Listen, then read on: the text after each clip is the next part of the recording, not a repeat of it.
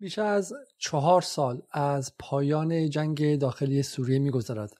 اما جنگ سوریه و نقش ایران در این جنگ همچنان پرسشی بزرگ و جدی در ذهن بخش مهمی از افکار عمومی ایران و منطقه است.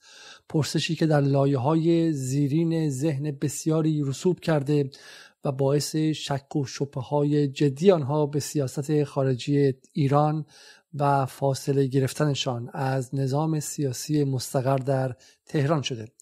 بسیاری معتقدند که اگرچه نظام بحث سوریه و حکومت جمهوری اسلامی ایران برندگان جنگ سخت سوریه بودند اما نتوانستند جنگ نرم را ببرند و در اقناع جوامع خود و بقیه کشورهای مسلمان شکست خوردند. بعد از گذشت 11 سال از شروع درگیری ها در سوریه همچنان ما با پرسش های حل نشده بسیاری روبرویم. انقلاب سال 2011 در سوریه چه سرشت و طبیعتی داشت؟ این انقلاب مگر بخشی از بهار عربی نبود که در واژگان رهبر جمهوری اسلامی بیداری اسلامی خوانده می‌شد؟ پس چطور حکومت سوریه آن را با این شدت سرکوب کرد و جمهوری اسلامی هم به عنوان ناظری منفعل باقی ماند و عملا در این سرکوب شرکت کرد؟ اصلا نسبت جمهوری اسلامی با رژیم بحث سوریه چیست و چرا حفظ این حکومت برای تهران اینقدر مهم بود؟ چرا ایران به سوریه نیروی نظامی گسیل کرد؟ آیا ایران نمی توانست به اسد فشار بیاورد تا با ملایمت بیشتری با انقلابیون رفتار کند و نگذارد کار به جنگ داخلی بکشد. دخالت نظامی ایران در سوریه چه هزینه های مالی و انسانی داشت و چرا این دخالت به صورت مخفیانه انجام شد و هیچ گونه اقنایی در میان افکار عمومی ایران برای آن صورت نگرفت و هیچ گونه مشورتی با گروه های مختلف انجام نشد و در نهایت دخالت ایران در سوریه چه هزینه ای برای تصویر ایران در میان مسلمانان و اعراب منطقه داشت؟ اینها فقط بخش های کوچکی از پرسش های حل نشده ایرانیان درباره سوریه است. حالا ما پرونده سوریه را برای اولین بار در جدال باز می تا شاید تصویر دقیق تری از ماجرا پیدا کنیم و بتوانیم واقعیت را از افسانه تفکیک کنیم و حداقل از تکرار اشتباه تاریخی وسیع مثل آنچه مردم سوریه کردند برای خود جلوگیری کنیم. راوی ما برای بازخانی سوریه دکتر هادی معصومی زاره است. مسومی زاره که دکترای خود را در مطالعات خاورمیانه از دانشگاه تهران گرفته نویسنده چند کتاب است. از جمله روایت جذب اسباب و علل گرایش به جنبش های جهادگرای سلفی بوی انار و انتحاری یادداشت های روزانه از نبرد با داعش در هویجه عراق و عنوان کتاب آخر او که همین اواخر منتشر شده از فرانکفورت تا رقه گفتگوی معصومی زاره با اعضای داعش و خانواده آنها. معصومی همینطور چند کتاب دیگر در دست انتشار دارد از جمله جنبش های فروملی از واگرایی تا همگرایی استراتژیک تجربه عمل و حزب الله لبنان معصومی نویسنده کانال تلگرام منبسات هم هست که در پایین من آدرسش رو خواهم گذاشت. اما پیش از شروع مثل همیشه تقاضا می‌کنم که برنامه رو لایک کنید که تنها راه منتشر شدن برنامه در یوتیوب لایک های شماست. پس از برنامه ممنون میشم که حتی در حد یک ایموجی یا یک کلمه برای ما کامنت بگذارید و همینطور اگر تا این لحظه عضو کانال یوتیوب ما نشدید حتما حتما عضو کانال یوتیوب ما باشید. از حدود 159 نفری که در patreon.com خط مایل جدال عضو ما شدند عمیقا تشکر می‌کنم و یکی از دلایلی که ما این برنامه ها رو تونستیم با این ابعاد ادامه بدیم این دوستان هستن و همینطور هم حدود سی نفری که در ایران عضو ما هستن و همینطور هم دوستانی که در PayPal به ما کمک می‌کنن. عذر می‌خوام که برنامه رو دیر شروع کردم لپتاپمون با مشکل روبرو بود. سعی می‌کنیم که حالا با همین کمک هایی که انجام شده یک لپتاپ جدید بگیریم و همینطور هم این برنامه که امروز خواهیم داشت قسمت اول از پرونده سوریه است. این پرونده احتمالا چند قسمتی خواهد بود. سوالات شبهات و پرسش هاتون رو به جدال TV at gmail.com بفرستید تا بتونیم در برنامه بعدی از آقای معصومی بپرسیم. این شما و این برنامه امشب جدال درباره سوریه.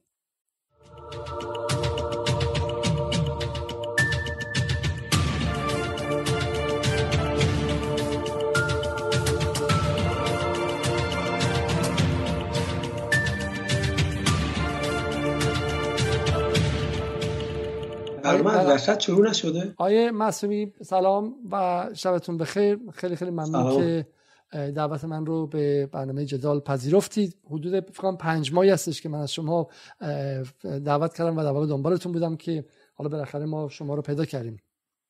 آقای معصومی قبل از شروع من می‌خوام حالا سلام علیک مختصری بفرمایید تا اینکه سلام عرض ادب خدمت شما جناب علیزاده و بینندگان و شنوندگان عزیز و گرامی شما. خب این پنج ماه بیشتر کم توفیقی بنده بوده بیشتر از این مشکلات و مسائل و بیشتر کم توفیقی بنده. من اصخام به دلیل این تاخیر طولانی مدت. خیلی ممنون. آقای معصومی خب سوالات درباره سوریه فقط درباره سوریه نیست. سوالات درباره سوریه یک موضوع تخصصی در سیاست خارجی یا سیاست منطقه‌ای نیستش. بحث سوریه بحثی است که به صورت مدام گره می‌خوره با مسائل داخلی ما. بحثی که گره می‌خوره با مسائل کارگری ما. اگر اعتصابی این سالها بوده کارگران فریاد زدن که سوریه رو رها کن فکری به حال ما کن. اگر در خیابان جوانها و دانشجوها تظاهرات کردن اشاره کردن به سوریه. گفتن که شما نه فقط در ایران سرکوب می‌کنید بلکه میرید در سوریه هم اون مردم اونجا رو سرکوب می‌کنید. پول ایران رو بردید به سوریه. در همین برنامه جدال من با آقای گفته او کردم که یکی از اعتراضاتشون این بود که چرا ایران به شکلی در سوریه رفتار غیر مسئولانه انجام داد. گفته میشه یکی از دلالی که غرب مثلا آشتی با ایران رو به تعویق انداخت و به برجام ضربه خورد بحث سوریه است. به عبارتی اتفاقی که در سوریه افتاد از سال 1389 حدود اسفند 89 به بعد و بعد از یک مدتی با درگیر شدن ایران و دخالت نظامی ایران و اینکه این درگیری و دخالت نظامی در ابتدا به صورت مخفیانه اتفاق افتاد بر اساس پنهانی اتفاق افتاد. اونطوری که بی بی سی و غیره میگن یه مجموعی از شبهات رو باقی گذاشت. حالا از که در واقع فصل اول سوریه رو شکل میده بعد از اون خب بعد از اینکه داعش وارد شد و غیره اونجایی بود که نظام جمهوری اسلامی هم احساس امنیت بیشتری کرد گمان کرد که راحتتر می‌تونه افکار عمومی رو اقنا کنه. اونجا وارد شد. خب و ما از اونجا بخش دوم جنگ سوریه رو داریم که چه بسا مسائلش متفاوته.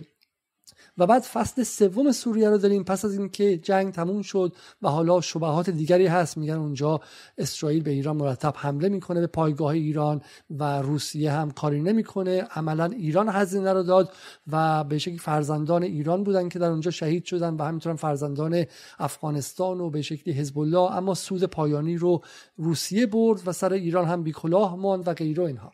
برای من پیشنهادم برای این پرونده که ما می‌خوایم باز کنیم و به صورت خیلی خیلی مفصل بریم جلو اینه که قسمت بندی کنیم و برسیم در واقع به بخش اول اینکه چرا انقلاب سوریه اتفاق افتاد و چرا ایران در سوریه وارد شد در وهله اول قبل از اینکه داعش بیاد. چون گفته میشه که حالا میگم سوال پاسخ آسان جمهوری اسلامی اینه که داعش آنجا بود و اگر ما در آنجا نمی جنگیدیم داعش به مرز کرمانشاه و همدان میومد اما بسیاری میگن که داعش در ابتدا ظاهر نشد. حداقل در یک سال یا دو سال اول انقلاب سوریه سرشتی متفاوت داشت. اگرچه گروه های مختلفی بودن اما بخششون مردم عادی بودن دموکراسی خواه بودن بخش های جوانان انقلابی بودن که فرقی با انقلابی های تونس و مصر نداشتن و اگر خشونت بی, بی حد و حصر نظام بحثی سوریه نبود چنین اتفاقی نمی افتاد خب یک سوال دیگه ای که مطرح میشه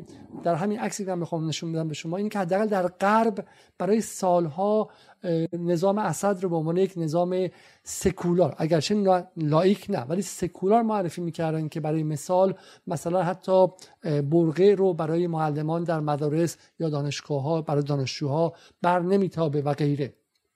و خب این سوالی که مطرح میشه برای گروه های مذهبی اینه که چگونه جمهوری اسلامی ایران در جنگی که یک سرش اخوان المسلمین هستن و در واقع نیروهای مسلمانی هستن که در همون مصر آیت الله خامنه‌ای بهشون گفته بیداری اسلامی اما همونها که مقابل نظام سکولار اسد وارد میشن جمهوری اسلامی سمت اسد قرار می‌گیره و در واقع در مقابل اونها قرار می‌گیره.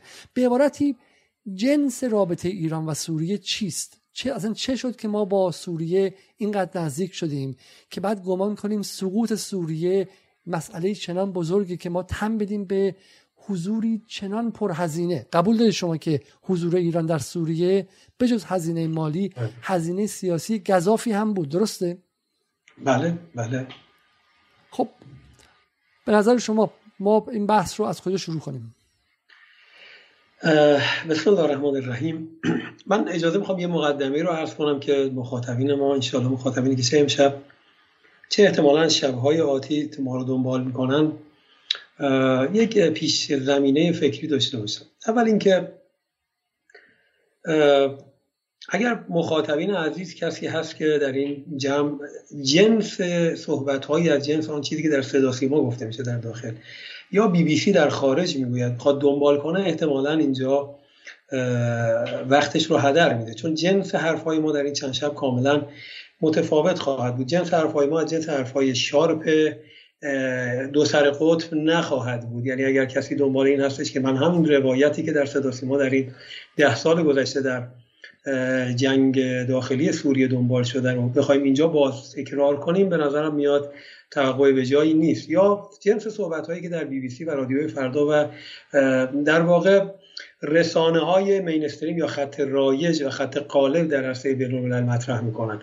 اساسا من دوستانی که دنبال می‌کنن کارهای من رو صحبت های من رو عموما تایید می‌کنن و تصدیق می‌کنن که جنس صحبت ها از جنس خط رایج نیست از جنس خط رایج داخلی هم نیست. نه در عرصه داخلی و نه در عرصه بین المللی سعی می‌کنم مطالب رو واقع بینانه آنطور که خودم از واقعیت درک می‌کنم بدون هیچ مسلحت اندیشی یا در واقع زینف بودن مطرح کنم. و خب طبیعی هستش که این جنس صحبت متفاوت خواهد بود از مینستریم داخلی و خارجی. به خاطر همین هم است که من خلال ده سال گذشته کمترین صحبت رو در بحران سوریه داشتم. مطالب خب متعددی رو نوشتم بخش معظمش تو همین الان انتشار عمومی پیدا نکرده. من جمله این یادداشت هستش که در واقع به نام چکش موازنه که در واقع سال 96 نوشته شده و در سال 97 در واقع منتشر شده حدود یه بار نشون بدید لطفا. بله این یادداشت چکش موازنه در اندیشکده مرساد که این یادداشت در واقع حدود 90 صفحه یادداشت از ویژه سیاستگزاران و تصمیم گیران مملکت و افرادی که در واقع به نوعی دخیل در پرونده سوریه بودن نوشته شده در مقامات عالیه نظام. و تا همین امروز هم تقریبا جز بخش اندکی از این گزارش رسانه‌ای نشده. چرا؟ چون همیشه معتقد بودم که باید گذاشت حرف از دهن رسانه بیفته.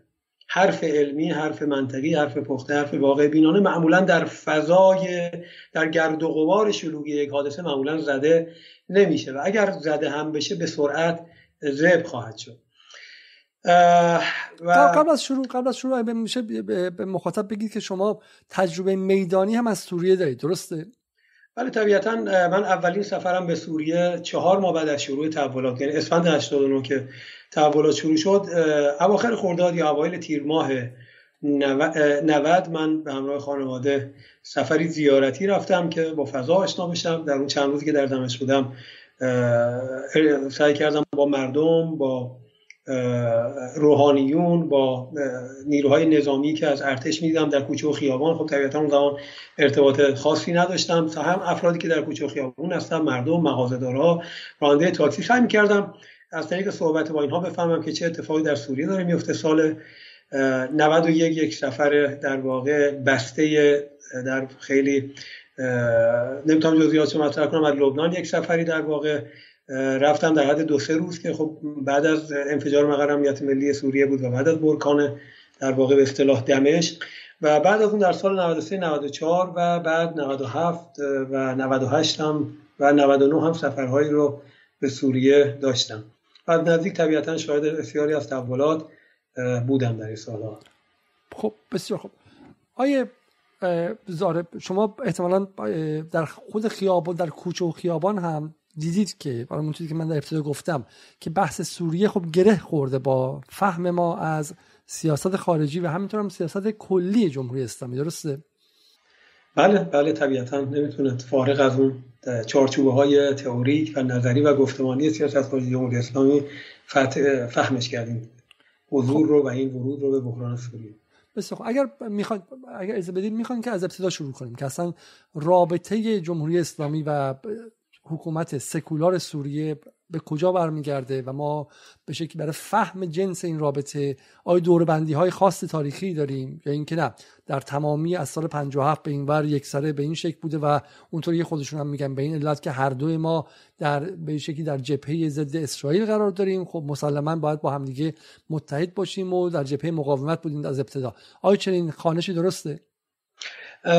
من اتفاقا می‌خواستم به همین نقطه برسم. ببینید ما الان شما طیف وسیع و گسترده ای از سوالات رو مطرح کردید. نکته که می‌خواستم ارز در مقدمه این بود که عموما مخاطب ایرانی چه در مسائل داخلی چه در مسائل خارجی با طیف وسیعی از آشوب باورها و شبهات مواجه هستش.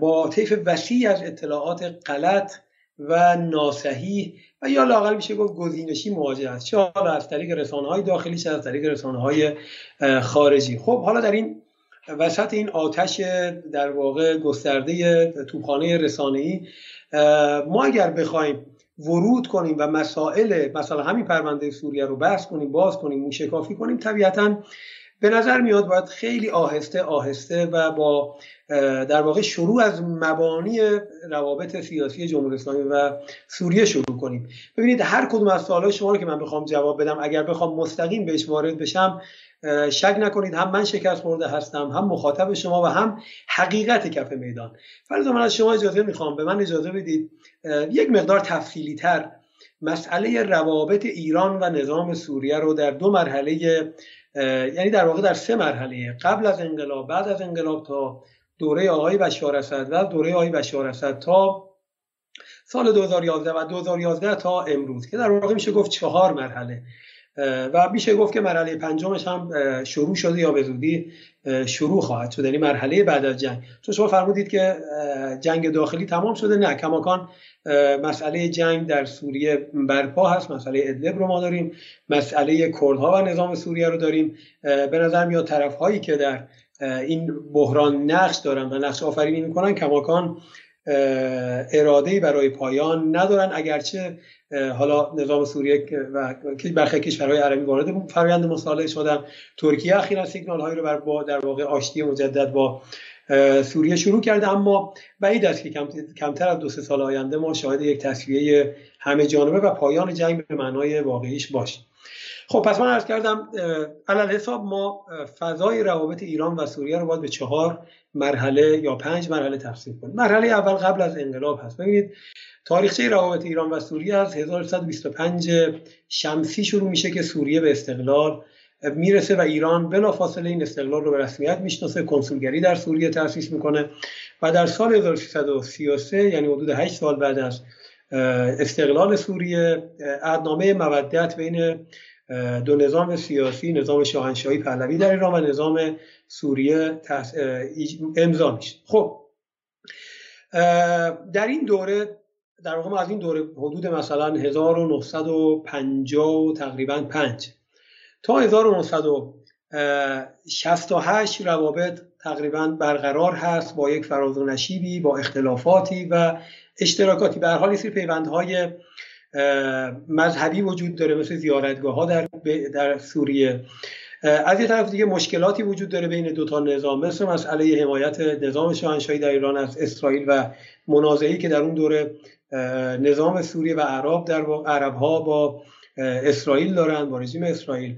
ولی از 1968 به ویژه با روی کار آمدن حزب بحث عراق و آغاز منازعات بین دو حزب بحث عراق و سوریه رفته رفته روابط بین نظام شاهنشاهی در ایران و نظام بحث سوریه ارتقا پیدا می‌کنه و تقویت میشه. در عین حال که نظام پهلوی در ایران حامی شاید میشه گفت اصلی رژیم اسرائیل در منطقه هست اما جست گریخته با توجه به دشمنی که با نظام بحث عراق وجود داره این منفعت مشترک بین دو نظام سیاسی می‌بینید گاهگداری از نظام سوریه حمایت می‌کنه مثل حمایت ایران از قدنامه 316 شورای امنیت علیه اسرائیل که در واقع ازش از اسرائیل می‌خواد که پنج افسر سوری رو که در خاک لبنان به اسارت گرفته شدن رو آزاد کنه و تحویل نظام سوریه بده. یا سفر آقای حافظ اسد به ایران کمک های مالی چند صد میلیاردی شاه به حافظ اسد و سوریه در اون دوره. خب این روابط ادامه داره تا اینکه در 1975 یعنی در این هفت سال روابط متأثر تهدید رژیم بس روابط نسبتا خوبی است تا اینکه شما در 1975 شاهد امضای توافقنامه الجزایر هستید اتفاقیه الجزایر به قول عرب ها و اینکه روابط ایران و عراق تا اندازه بهبود پیدا می‌کنه و خب این به طور طبیعی اثر خودش رو روی روابط ایران و سوریه و روابط ایران و کردهای معارض عراق معارض صدام می‌ذاره.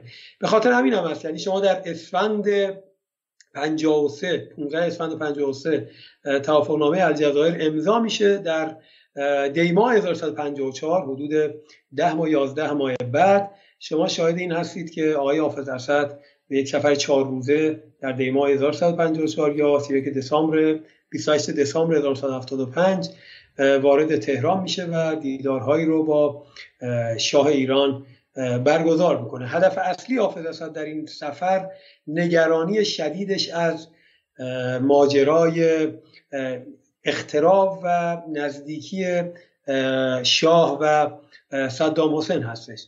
خب در این سفر باز شاه اون سیاست موازنه رو دنبال می‌کنه حمایت هایی می‌کنه از آقای حافظ اسد و قراردادها و تفاهمنامه های بین طرفین امضا میشه. این وضعیت ادامه داره تا ما به سال 1977 یا 1355 هجری که نزدیک میشیم با آغاز فرایند انقلاب در ایران. اگه میشه به انقلاب نرسیم بذارید من چند سوال مشخص از شما بپرسم. بله. خب، اولا خیلی جالبه که برای برای فهم خود من دعوای سوریه و عراق یعنی اونقدر کلیدی بوده براشون که حاضر بودن که با یک حکومت غیر عرب و نزدیک به غرب و نزدیک به اسرائیل رابطه برقرار کنن برای توازن قوا. درسته؟ در حالی که جفتشون حزب بحث بودن جفتشون در بلوک شرق محسوب می‌شدن درسته؟ اینو میشه میدون توضیح بدین. این جنگ بین سوریه و عراق از کجا میاد؟ ببینید یک دعوایی من احساس کنم اگه این بحث بخوام ورود کنیم خیلی در واقع درش گیر می‌کنیم. یک دعوایی از ابتدای تشکیل حزب بحث رو حزب بحث ابتدا یک حزب جامع بود. بعد خدمتتون شود ابتدا در سوریه 1963 حزب بحث به قدرت رسید. بعد متأخر در 1968 اگرچه بعضی ها قبل از این یک کودتایی کردن شکست خوردن حکومتشون سرنگون شد دوباره 1968 با کودتایی که انجام دادن و بالای کار اومدن نظامشون تثبیت شد تا سال 2003 یک اختلاف بر سر رهبری حزب بعث و بر سر رهبری جهان عرب بین نظریه پردازان و سیاستمداران حزب بعث وجود داشت. یعنی هر کدوم از طرفین نگاهش این بود که قیادت و رهبری و زعامت حزب بعث از آن اون طرف هست در قیاب و... جمال عبدالناصر. بله دیگه این طبیعتا میشه که بعد از دوره جمال عبدالناصر و در اوج ناسیونالیسم عربی در منطقه هر کدوم از طرفین اولا زعامت حزب بحث رو می‌خوان ببینید حزب بحث امروز نگاه نکنید در دهه 60 در دهه 70 میلادی حزب بحث واقعا در نگاه بسیاری از جوانان عربی در عراق در سوریه در کشورهای عربی یک حزب مترقی و پیشرو شناخته می‌شد. پس ببینید دعوا بر سر زعامت حزب بس که رهبری حزب بس از آن کیست. و دوم دعوا بر سر زعامت جهان عرب در غیاب آقای جمال عبدالناصر. خب جدا از این شما به سر همین اختلاف و دعوا شما می‌بینید که هر کدوم از طرفین در این حال که حزب بحث هستن اقدام به حمایت از مخالفین هم دیگر می‌کنن. یعنی به عنوان مثال همین حزب بحث که در حزب بحث سوریه که در داخل اخوان المسلمین رو ممنوع می‌کنه از اخوان المسلمین در واقع عراق پشتیبانی می‌کنه. یا بالعکس آقای صدام که اخوان المسلمین رو در داخل سرکوب می‌کنه از اخوان المسلمین سوریه به شدت حمایت می‌کنه و بخش مهمی از تحولات دهه 70 و 80 میلادی یعنی رویکرد نظامی اخوان المسلمین متأثر از حمایت ها و تشویق ها و تحریک های حزب بس و شخص آقای صدام حسین هستش. خب عرض کنم که دو, دو حزب تا مرحله رویاروی نظامی هم پیش میرن. نشون بدم. و اینکه بله. بله اینکه خب شاه وقتی که اسد میاد به تهران قول میده که نه ما موضع بهتری در مورد فلسطین داریم. این تناقض به نظر میاد با موضع عمومی شاه و نزدیکی استراتژیکش به اسرائیل در اون موقع. اگه میشه در این توضیح بدین مقدار. ببینید حالا این را دوست داشتم در شبهای آتی یا جلسات بعدی با هم صحبت کنیم که اساسا اگر با حزب بس رو در سوریه خوب بشناسیم می‌فهمیم که چطور میشه که حزب بسی که با اسرائیل مسئله داره همزمان با اسرائیل مذاکره می‌کنه با آمریکایی ها مذاکره می‌کنه با ایران وارد گفتگو میشه. این رو باید طبیعت و ماهیت حزب بس رو خوب بشناسیم تا بفهمیم چرا حزب بس هم با شاه در واقع روابط برقرار می‌کنه هم بعد از شاه با جمهوری اسلامی روابط خوبی برقرار می‌کنه روابطی تا سطح روابط در واقع شبه استراتژیک در دوره حافظ اسد و روابط استراتژیک در دوره آقای بشار اسد. ولی اجمالش رو من امشب اگه بخوام عرض کنم این هست که حزب بس ببینید نگاهش به مبارزه با اسرائیل بسیار متفاوت هست. از نگاه جنبشی مثل حزب الله در لبنان یا جمهوری اسلامی در ایران. سوریه و حزب بس در این حال که با اسرائیل مسئله داره اما مسئله اصلیش با اسرائیل مسئله مثلا جولان هست و مسئله حقوق فلسطینی ها در اون کانتکسی که در فضای بین الملل مطرح هستش. ببینید حزب بحث یک حزب کاملا عملگراست. حالا من خواهم رسید. حزبی به ویژه حالا اون لایه هرس قدیم که امشب ازش صحبت می‌کنم یک حزب کاملا عملگراست. می‌داند که اسرائیلی که مورد حمایت غرب هست مورد حمایت همه جانبه در واقع قدرت ها و کشورهای غربی هست امکان در واقع نابودیش و جنگ باهاش وجود نداره. سوریه خودش چند جنگ رو با اسرائیل انجام داد و در تمام این جنگ ها تقریبا شکست می‌خوره.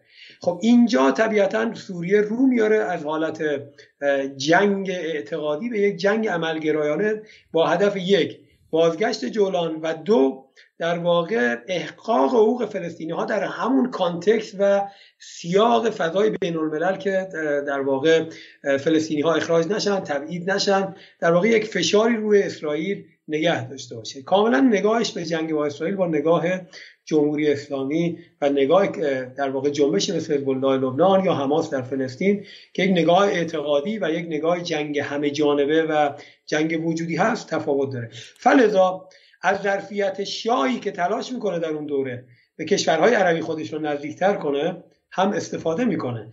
در این حال باید توجه داشته باشید که سوریه کشور بسیار فقیری هست. به کمک های مالی یک کشور قدرتمند و ثروتمند در اون دوره که ایران در واقع شاهنشاهی باشه در اون دوره نیاز داره. پس این عملگرایی به بس در واقع اون رو سوق میده و حل میده به سمت ایران شاهنشاهی و علا رغم اینکه در واقع مسائلی داره یعنی مشکل جدی داره با حمایت استراتژیک شاه است اسرائیل اما هم بابت نیازهای مالی و هم بابت اینی که بتونید تا اندازه ای کفه ترازو رو به سمت خودش سنگین کنه در این موازنه قدرت بین اسرائیل و سوریه شکست خورده در جنگ های پی در پی روابطش رو با ایران شاهنشاهی هم تقویت بسیار خوب. حالا اول من عذرخواهی می‌کنم برای مدت یکی دو دقیقه صدای من نبود و من حالا سوالمو تکرار می‌کنم. بحث من این بود که چگونه چگونه در واقع این تناقض حل می‌شد؟ چون برای اسد و برای سوریه که درگیر جنگ اسرائیل بود بالاخره تضاد اصلی با اسرائیل بود و چگونه می‌تونست بیاد به خاطر دعواش با عراق که تضاد ثانویه محسوب میشه بیاد چنین به ایران نزدیک شه و جناب آقای معصومی زاده داشتن جواب این سوالو می‌دادن. من از اون عذرخواهی می‌کنم. خب می‌رسیم سر نکته هم که باید ببخشید نکته هم که باز باید تاکید کنیم مجددا همون منازعه و رقابت بین حزب بحث سوریه و عراق هستش. به حال ببینید در اون دوره حزب بحث عراق یک حزب قدرتمند هستش. با ثروت های مالی بسیار بسیار زیادی رو به خاطر فروش نفت در اختیار داره ارتش بسیار قدرتمندی رو داره تشکیل میده. به هر حال سوریه در شرایطی که تک و تنها مونده از سمت جنوب با اسرائیل مواجه هست از سمت شرق با عراق مواجه هست مستر و نیازمند در واقع یک حامی خارجی هست. حالا چه این حامی می‌خواد عرب باشه چه این حامی می‌خواد در واقع ایران باشه. به این هم توجه کنید که در اون دوره روابط عراق با شاید بگید که خب چرا با قدرت های خلیجی این روابط رو بشار حافظ اسد ایجاد نکرد؟ یعنی موازنه را از طریق سعودی و امارات و قطر و کویت و اینها ایجاد نکرد. دو نکته رو باید توجه کنید. حافظ اسد در حال از یک خانواده علوی بالای کار اومده منصوب به شیعیان هستش و از طرف دیگر کشورهای خلیجی در اون دوره روابطشون با عراق بسیار مهمتر و استراتژیکتر هست تا با کشور سوریه. در این حال که روابطشون با سوریه مثبت هست اما آن چیزی که برشون اصالت داره روابط با عراق هست. در نتیجه این تنهایی و انزوای سوریه هستش که اون رو مستر می‌کنه به سمت شاهی بیاد که همپیمان استراتژیک اسرائیل در منطقه هستش. بسیار خوب خب خیلی نکته مهمی. پس ما از آقای معصومی این نکته رو گرفتیم که پس رابطه ایران و سوریه رابطه فقط جمهوری اسلامی است رابطه ایرانه و برمیگرده به همون سالهای پیش از انقلاب. حول مسئله به شکلی دشمنی مشترک بر سر عراق. خب یک نکته رو شما فرمودید در مورد بحث اسرائیل. یک تضاد دیگه هم هستش. اونطوری که در تاریخ ما شنیدیم که سوریه اسد و حافظ اسد در دهه 50 به به شکلی معارضان شاه به انقلابی ها و اسلامگرایانی که کار چریکی می‌کردن و غیره نزدیک بود. امثال چمران امثال امام موسی صد و غیره. این تعارض رو چگونه حل می‌کردن؟ و آیا این حرف اصلا درست هست یا اینکه نه؟ بیشتر به یک افسانه تاریخی که حافظ اسد از مخالفان شاه حمایت می‌کرد. ببینید این که شاه حافظ اسد از گروه های ناراضی یا جریان های ناراضی و معارض و انقلابیون حمایت می‌کرد که یک امر واقعی و آشکار و کاملا آشکار شما اگر اسناد ساواک رو هم در بدونید که بیروت به حالی که اصلی ترین ایستگاه های منطقه‌ای ساواک هست. اگر اسناد ساواک رو در بیروت ببینید می‌بینید که مفصل و مکرر در خصوص رفت آمد انقلابیون از طریق سوریه به لبنان و روابط اونها با نظام آقای حافظ اسد صحبت می‌کنه. خود روابط آقای خدمت تو شود امام موسی صدر آقای سید موسی با حافظ اسد اینها چیزهای مخفی نبود چیزهای آشکاری بود. تصاویرش در همون دوره در رسانه ها منتشر می‌شد تصاویر این دیدارها. اما دو نکته رو باید توجه کنید. اولا روابط ایران و روابط شاه روابط شاه و روابط اسد یا روابط سوریه بعثی و ایران شاهنشاهی روابط استراتژیک نبود. ببینید طرفین به دلایلی به هم نیاز داشتن. یعنی به همون اندازه که سوریه به ایران نیاز داشت نظام شاهنشاهی ایران هم به سوریه نیاز داشت. از کردم مهمترین موضوع این وسط مهار حزب بعث عراق هست از طرف دیگر. مسئله نیاز مثلا نظام شاهنشاهی در ایران برای نزدیک شدن به پیرامون عربی خودش. خب آقای حافظ اسد این رو هم درک می‌کنه که وقتی روابط استراتژیک نیست می‌تواند همزمان در واقع یک توازنی بین شاه و مخالفینش ایجاد کنه ولی شما اینجا می‌بینید که به موازات تقویت روابط بین شاه و آقای حافظ اسد ببینید احیانا روابط بین معارضین و مخالفین شاه و نظام سوریه هم تا اندازه سرد میشه یعنی فشارهایی رو اینها میاد. طبیعتا زمانی که روابط سرد میشه بین نظام سوریه و نظام شاهنشاهی ایران مجددا در واقع روابط بین معارضین و نظام سوریه. این بازی رایجی هستش که معمولا نظام های سیاسی با معارضین در واقع خارج نشین معمولا دارن. این امر کاملا پیش پا افتاده و طبیعی هستش. به خاطر همین هم هستش که مثلا یکی از پیش شرط های شاه در اون مذاکرات این هستش که معارضین رو از سوریه اخراج کنن بهشون پاسپورت ندن فشار روشون بیارن. در دیداری که مثلا با آقای حافظ اسد شاه داره. ولی ببینید از 1970 اواخر 77 78 که حالا یا اوایل 78 1978 که انقلاب یا اواخر 1977 که انقلاب در ایران شروع میشه از 1156 یا اواخر 1355 شما مجددا شاهد برودت روابط شاه و حافظ اسد. حافظ اسد دیگه از اینجا به بعد به طور جدی وارد خط حمایت از معارضین و انقلابیون در سوریه میشه. روابط بین آقای سید موسی صد امام موسی صد و شاه روابط شکراب میشه روابط بسیار خراب میشه. شما این رو در اسناد ساواک می‌تونید ببینید. اصلا اساسا یکی از دلایلی که حالا شاه خیلی هم به آقای حافظ اسد در دوره قبل فشار نمی آورد. روابط دو جانبه آقای امام موسی با حافظ اسد و شاه بود. به حال دیدارهای بین امام موسی و شاه بود. کمک های مالی احیانا بر برخی پروژه های مرتبط با شیعه تشیع و در واقع کمک به جامعه شیعه در لبنان گرفته میشه برخلاف تصور عمومی ما در ایران که کمک به لبنان و شیعان لبنان یک سیاستی است که دوره بعد از انقلاب و دوره جمهوری اسلامی آغاز شده. شما در روزنامه های زمان شاه می‌بینید کمک های مالی بسیار سنگینی که شاه به شیعیان در عراق در اسخان در لبنان و در پاکستان در عراق در کشورهای مختلف منطقه انجام میده و اساسا شاه خودش رو شاه شیعه و بزرگ شیعه در منطقه می‌بینه. و خب یکی از کانال های کمکی کانال های در واقع آیه ما موساسد هست. ولی از دو سال پایانی دو سال منتهی به انقلاب که روابط یا حتی قبلتر از این روابط بین آقای امام موسی و شاه شکراب میشه و روابط خراب میشه و تعابیر بسیار تندی داره شاه علیه امام موسی و آغاز شرارهای انقلاب در ایران. شما دیگه شاهد این هستید که آقای حافظ اسد روابطش با نظام شاهنشاهی در ایران بسیار سرد میشه و به طور همه جانبه وارد فاز حمایتی از مبارزان ضد شاهنشاهی میشه و شما خب می‌بینید چهره های مختلفی در اونجا حضور دارن و هرچی ما به انقلاب نزدیکتر میشیم ببینید کمک های سوریه به انقلابیون بیشتر میشه و یه در واقع برقیه یا یه تلگرافی داره آقای حافظ اسد به تمام های سوریه در دنیا که تمام امکانات و توانایی های خودشون رو در خدمت انقلابیون ایرانی در سرتاسر سر دنیا قرار بدن. این در در واقع ماهای منتهی به انقلاب یا اگر اشتباه نکنم یک سال مونده به انقلاب این تلگراف آقای حافظ اسد به سفارتخونه داره و دیگه این اوج سردی روابط ایران شاهنشاهی و سوریه بستی هست. بسیار خب من چیزی که می‌فهمم این که ارتباط حافظ اسد و معارضین و واقع مخالفین شاه علت روابط نیستش. معلوله. هر وقت که رابطه سرد میشه حمایت بیشتر میشه. خود اون امری یا که یک مانع جدی و ذاتی بین ایران و سوریه نیستش. درسته؟ سوالتون رو تکرار کنم من دقیق متوجه سوال نشدم. بس بس من میگم برای من صورت بندی رو عوض کردم. همون حرف شما رو زدم.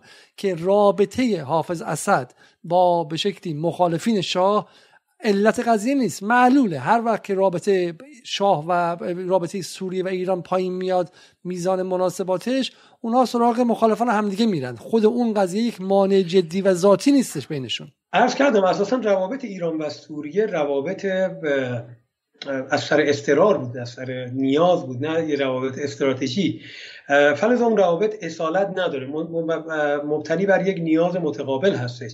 ولی دقت کنید به حال حزب بس حزب چپگرا هستش. یعنی می‌خوام بگم تجانسی بین نظام سوریه و نظام شاهنشاهی وجود نداشت. برخلاف این رب بین نظام سوریه چپگرا و انقلابیون ایرانی تجانس وجود داره. فلذا هیچگاه سوریه روابطش رو با انقلابیون ایرانی قطع نکرد.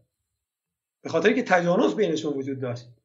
ولی متأثر از شرایط اقتصادی شرایط سیاسی استراره به در واقع نیاز به یک عنصر موازنگر در روابط بین سوریه و عراق و بعضا اسرائیل و سوریه. شما می‌بینید که مجبور میشه که در بره های روابط خودش رو در واقع با انقلابیون کمتر کنه و در واقع موقعی که در واقع اون نیازه کمتر میشه روابطش رو توسعه بده. بسیار خب این نکته خیلی خیلی جالبه. پس پس ما در دو لایه داریم حرف می‌زنیم. یک لایه ژئوپلیتیک و در واقع لایه رئال پلیتیک و سیاست واقعی. نیاز اینها به هم دیگه که شما میگید. اگرچه در شرایطی بهتر میشه به خاطر منازعه با عراق اما اصالت نداره و هرگز قبل از انقلاب رابطه ایران و سوریه به یک اتحاد بله. استراتژیک تبدیل نمیشه. این نکته رو ما بله. گرفتیم. بریم بله. به سالهایی که داشتیم در واقع من حرف شما رو قطع کردم. نزدیک میشیم به سالهای انقلاب. در واقع ببخشید یعنی اینا هم پیمان هم هم نبودن. در این در واقع به هم نیاز دارن. مثل دو طرفی که در جاهایی به هم نیاز دارن. حتی ارزم این هستش که روابط دو طرف به همپیمانی ولو غیر استراتژیک هم نمی‌رسه. بر اساس یک منافع مشترک گذرا در واقع این روابط شکل می‌گیره. بسیار خوب. حالا می‌رسیم به سالهای نزدیک به انقلاب. حالا دیگه ایران و بابا شاه و صدام با هم دیگه قرارداد الجزایر رو امضا کردن. از این نظر یک مشکل اتفاق افتاده و انقلاب ایران هم در حال اتفاق افتادن سوریه کجا میسته در مورد انقلاب؟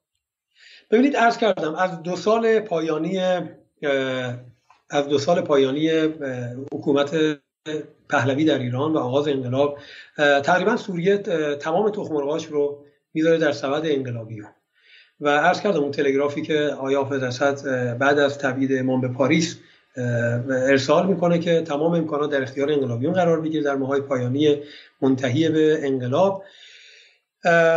ذات انقلاب اسلامی از اون جایی که یک ماهیت و جوهره ضد اسرائیلی داره و یک ماهیت انقلابی داره تجانس داره با ماهیت نظام چپگرای سوریه. خب برای اینکه بفهمیم سوریه خودش رو چطور با انقلاب اسلامی تعریف کنیم ما باید شرایط زیست سوریه رو در دوره پیروزی انقلاب و بعد از انقلاب خوب بفهمیم. من چند تا پارامتر رو عرض می‌کنم که این پارامتر رو اگر در واقع خوب درک نکنیم نمی‌فهمیم چرا نظام سوریه به سمت ایران میل پیدا می‌کنه و روابطش به مراتب نسبت به روابط سوریه و زمان پهلوی روابط گرمتر و صمیمیتر و قویتری هستش. اگرچه در دوره آفت اسد روابط ما روابط استراتژیک هیچگاه نشد ولی به مراتب روابط از روابط بین ایران و بین بین ایران پهلوی و ایران سوریه بحثی قویتر و مستحکمتر هستش. ببینید مسئله اول همون تعارض و درگیری بین به بحث عراق و صدام هستش. یعنی صدام 1979 تبدیل به یک قول و به یک در واقع امپراتوری نفتی مالی و نظامی شده.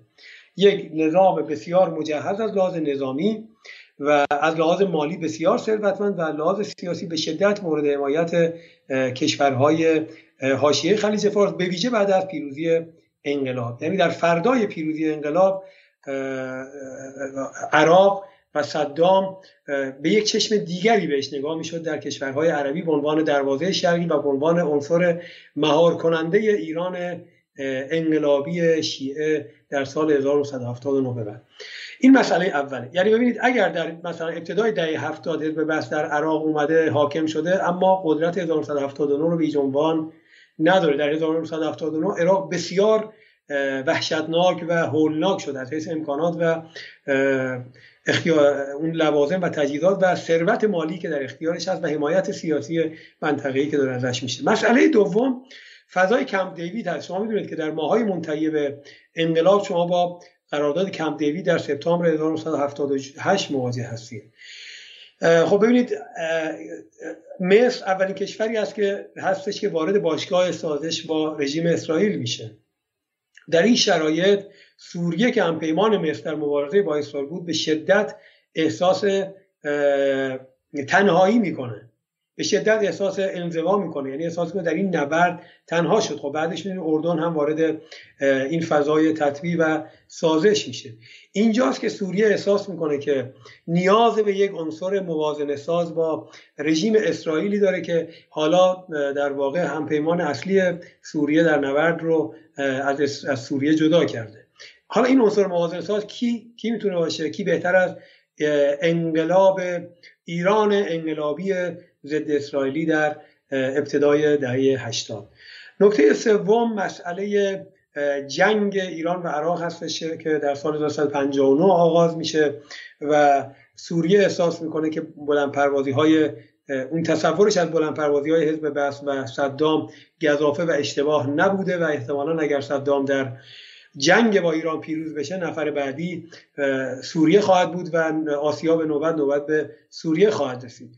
و در واقع اونجا بود که سوریه که از کارهایی که بر ایران انجام داد در اون دوره یکی مسئله کمک های تسلیحاتی به ایران بود موشک های اسکات رو که برای اولین بار در اختیار ایران قرار داد و مسئله بعدی مسئله قطع لوله نفتی عراق به سوریه هستش کرکوک به بانیاس که خب ضربه بسیار سنگینی بر نظام صدام حسین تلقی می‌شد و در این شرایط سوریه نیاز به یک حامی اقتصادی و نفتی داشت. یعنی تا زمان قطع این خط لوله در ابتدای جنگ سوریه نفت خودش رو از طریق پمپاژ نفت عراق به بانیاس تأمین می‌کرد. یعنی بخشی از نفت رو به عنوان حق ترانزیت نفت دریافت می‌کرد. بعد از اینکه این خط لوله نفتی رو قطع کرد ایران عهدهدار تامین این نفت شد. بخش از این نفت رو ایران رایگان در اختیار سوریه قرار می‌داد و برخی رو هم با تخفیف های ویژه. اینی که در ایران بسیار گفته میشه ایران نفت رایگان در اختیار سوریه قرار داده می‌شد. درسته اما معمولا اون تیکه که سوریه به خاطر ما نفت عراق رو قطع کرد معمولا گفته نمی‌شد. این شرایط عمومی سوریه هست در این دوره انقلاب و دوره سالهای نزدیک بعد از انقلاب. خب شرایط ایران یه لحظه. بله. خیلی انتخاب بزرگی برای سوریه. سوریه کشور ثروتمندی توی دهه هفتاد میلادی نیستش. هنوز هم نیستش. درسته؟ بله. منابع بله. خاصی نداره. قطع کردن لوله های نفت صدام و گذاشتن تخم مرغاش در سبد کشور انقلابی مثل ایران که از نظر مالی هم چیزی در اون لحظه نداره. این کشوری که اقتصادش با انقلاب روبرو شده خب مسلمه که دچار بی‌ثباتی ها خواهد بود. دقیقا فراتر از این یعنی در واقع یک قمار بزرگ سوریه کرده ایران انقلابی که ممکن است هر آن از درون فرو بپاشه.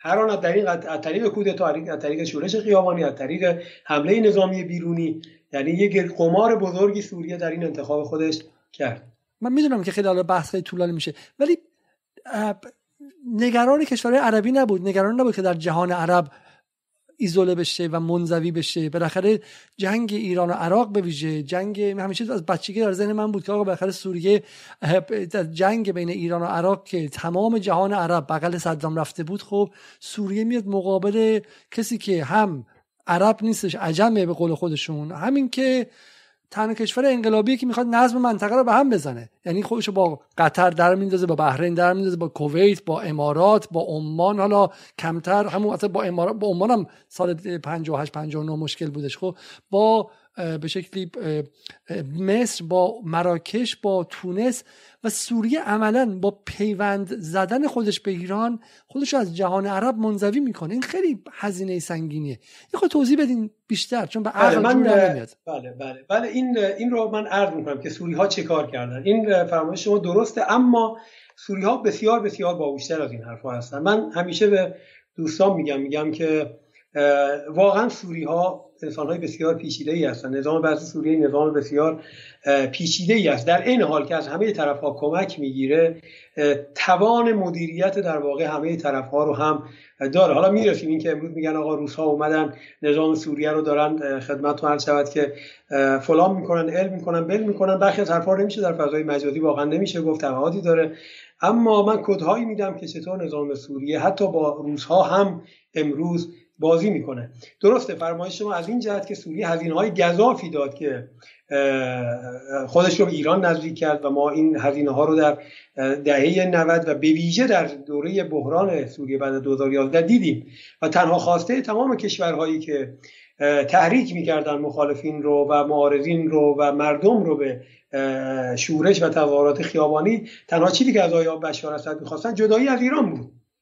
به آقای بشار اسد مکرر می‌گفتن شما از ایران جدا شو ما تمام تظاهرات ها رو در خیابان چیکار می‌کنیم؟ متوقف می‌کنیم. تحریک ها رو پایان میبخشیم. فرمایش شما درسته. اما اینطور نبود که این به این معنا باشه که نظام سوریه کلا روابطش رو با محیط عربی خودش قطع کنه. من الان می‌رسم که دینامیک ها و تضادهای داخل نظام سوریه چطور منجر می‌شد به اینکه بتونه روابطش رو همزمان هم با ما و هم با عرب ها بالانس کنه. در جایی به ما نزدیک می‌شد در جایی به عرب ها این شرایط عمومی سوریه بود. اما ایران شرایطش چی بود؟ در اون دوره ایران ببینید ایران بعد از انقلاب یک در این شرایطی بود که در شرایط حجمه کشورهای عربی به ایران عجمی شیعی یعنی عربهای سنی محافظه کار به ایران انقلابی شیعی. یعنی در هر سه معلفه شما در واقع دارای کانترست و تضاد هستید. و معلفه چهارم مسئله مردم سالاری و دموکراسی دموکراتی دموکراسی هستش. یعنی به حال در یک کشوری رفراندوم برگزار شده در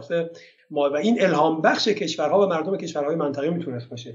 این در هر چهار معلفه بین ایران و نظمهای سیاسی پیرامونی تضاد وجود داشت. در شرایط یه, یه طور ببخشید من واسه حرفتون میافتم می‌خوام زیرش رو با ماژیک خط بکشم. اینو مخاطب ببینم. وقتی میگیم دموکراسی حالا شما ممکنه که الان از جمهوری اسلامی راضی باشی نباشی انتخابات رئیسی خوب بوده نه.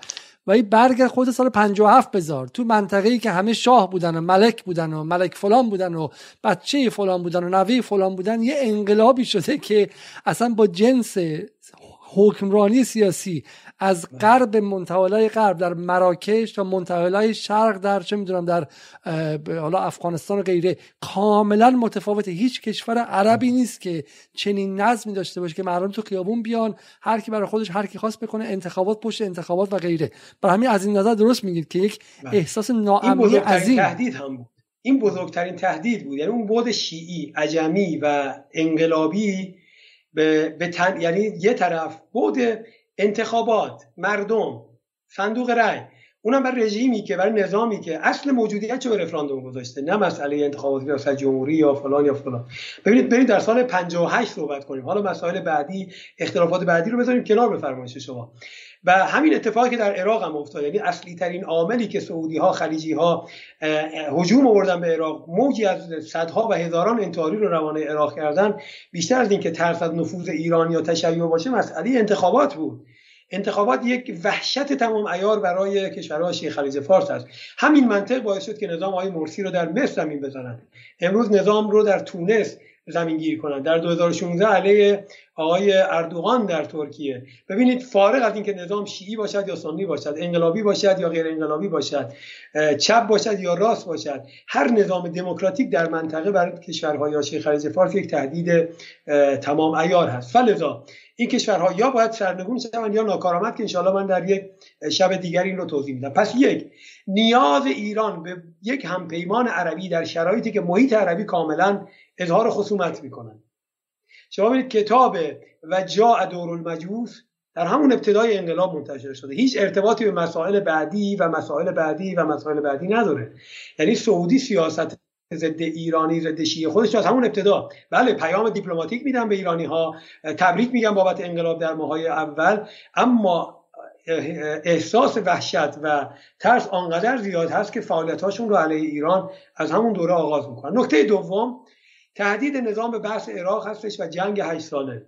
ایران از طریق همپیمانی یا در واقع تحالف نسبتا غیر استراتژیک یا نیمه استراتژیک با سوری ها در اون دوره به دنبال شکست جنگ عربی فارسی در درجه اول هسته چون در فضای رسانه‌ای جهان عرب در اون دوره داره تبلیغ میشه که ایران جنگ ایران و عراق جنگ عراق به نمایندگی از ملت عرب علیه ایران عجم هستش. این دیگه این ادبیات رو اگر در رسانه های دهه 80 در عراق و در جهان عرب دنبال کنید کاملا این ادبیات ملموس هستش. و دوم تامین نیازهای تسلیحاتی. در حال ایران کشوری هستش که انقلابی هست هیچ کدوم از دو ابرقدرت بهش تسلیحات نمیدن. ایران بخش مهمی از تسلیحات خودش رو از طریق لیبی و سوریه به دست میاره. به ویژه موشک های زمین به زمین اسکات که در دوره جنگ شهری بسیار به ایران کمک کرد که بتونه تا اندازه عامل بازدارندگی باشه در مقابل عراق و حملات عراق. به شهرهای ایران. و نکته سوم نکته سوم من کامل کنم و در خدمتتون باشم. تهدید اسرائیل و نیاز ایران به یک کریدور زمینی برای لبنان بود برای حمایت از مقاومت در لبنان علیه اسرائیل. ببینید شما اگر امروز ایران بخواهد با مقاومت در لبنان و گروه های فلسطینی در لبنان ارتباط داشته باشد هیچ راهی جز سوریه وجود ندارد. راه دریایی که عملا می‌دونید در اون دوره در اختیار مصر است و شما اولین محموله نظامی شما بعد از فروپاشی نظام آقای مبارک دو نافکش بزرگ شما از تنگه سوئد عبور کرد و وارد سوریه شد. در سال 2012 اگر اشتباه نکنم آخر 2012 این تو قبل از این اساسا به شما اجازه نمیدن لازم دریایی وارد بشید نه جبل طارق نه کانال سوئد. شما یک راه هوایی دارید. به سوریه و از سوریه از راه زمینی به لبنان.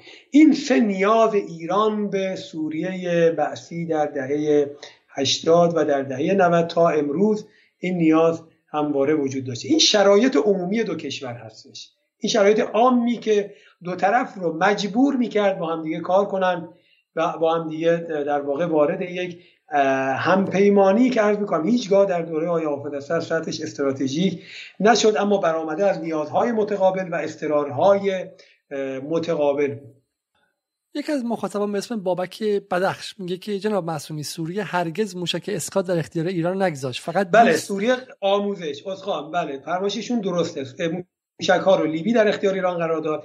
سوریه برخی از تجهیزات این موشک ها رو قرار در اختیار ایران قرار داد و آموزش شلیک اینها رو. ببینید چون لیبی حاضر نشد در دوره‌ای به بعد این آموزش ها رو چیز کنه. همین آقای سردار حاجی زاده آقای حسن مقدم همه اینها نحوه کار با این موشک ها شلیک این موشک ها رو به طور کامل در سوریه در واقع آموزش دیدن. فرمایششون درست اشتباه از من بود. یه لحظه در واقع به نوع عام گفتم لیبی و سوریه. اینجا باید این رو کامل توضیح می‌دادم که یک تقسیم نقش بود. چون می‌دونید لیبیایی ها از زمانی برخی از قطعات این موشک ها رو جدا کردن و از ایران خارج شدن و حاضر نشد زمانی که دیدن مسئله جدی شلیک موشک به بغداد برخی از قطعات موشک ها رو جدا کردن. این قطعات رو آقای حافظ اسد در اختیار ایران قرار داد. آموزش شلیک این موشک ها رو آقای حافظ به ایرانی ها آموزش داد که الان برخی از خاطرات نیروهای موشکی منتشر شده. برخی دیگه هم داره کار میشه و به زودی فکر کنم توی یکی دو سال آینده در ایران منتشر خواهد شد. بخش دوم حرف آقای بدخش که میگه فقط 200 تانک ت 55 رو اونم به قیمت به ما داد. من این رو اصلا نشیدم که آیا این درست باشه یا غلط باشه. اما عرض کردم در حوزه موشکی یک استرار و نیاز جدی ما در اون دوره به مسئله آموزش های موشکی و قطعات موشکی بود. که این رو حافظ کاملا در اختیار ایران قرار داد. بسیار خوب. تا شما آبی می‌خواید من یک سوال دیگه من بکنم که بعد وارد بحث انقلاب شیم. اشکال نداره. من در خدمتم. حالا می‌خوام به یک فلش بک بزنم بعد از اینجا که خب داخل نظام سوریه چه آیا در داخل نظام سوریه همه نگاه ها به ما به ایران انقلابی مثبت بود یا خیر؟ من می‌خوام یک توارشناسی سیاستگزاران سوری رو انجام بدم تا مواجه با این سوال در واقع این سوال رو پاسخ بدیم که آیا ما وقتی می‌گوییم سوریه از یک سوریه سخن می‌گوییم یا از دو سوریه یا از سه سوریه یا بیشتر؟ این بسیار مهم هست در فهم نظام سوریه و در فهم روابط سوریه با جمهوری اسلامی در هر دو دوره. بسیار خوب. حالا من تصویری از سفر حافظ اسد حافظ اسد اولین بار چه سالی اومد ایران؟ چون سفر خیلی مشخصی داره و من تا جایی که یادم هست چون چند وقت پیشم دنبال می‌کردم یه سفر سال 54 هستش به نظرم اولین سفرش باید سال 54 باشه. یک سفر هم من در جایی خوندم 55 اومده که من این رو رو نتونستم پیدا کنم. خیلی دقیق اطلاع ندارم نه بعد از انقلاب منظورمه. حالا انقلاب بعد از انقلاب, بعد از انقلاب در بعد از پایان جنگ و در دوره در واقع فکر می‌کنم یا سال 69 هستش یا سال 70 71 فکر می‌کنم سال 69 باید باشه یعنی بعد از رهبری آیت الله خامنه‌ای ایشون به ایران وارد پس این عکسی که ما از چمران و شهید چمران و از ابراهیم یزدی داریم در اینجا. کجا بله و آقای مهندس بازرگان. این به نظر من در سوریه است در ایران نیست. بسیار خوب. ممکنه من اشتباه کنم اما هیچ جا من ندیدم که آقای حافظ اسد در دور تا, تا قبل از دوره آیت الله خامنه ای در واقع به ایران اومده باشه. بسیار خوب. و در واقع بحثایی هم که از در واقع دیدار آیت الله خامنه ای با اسد هستش. اینها پس در سوریه اتفاق افتاده. چون من یک روایتی شنیدم نه در ایران بوده دیگه. در دور دیدار ها دیدارهای دوره ریاست جمهوری بله. دوره ریاست جمهوری, ریاست جمهوری بله. چون من چون من چیزی شنیدم که تا زمانی که امام زنده بود ورود قذافی و اسد رو به ایران ممنوع کرده بود.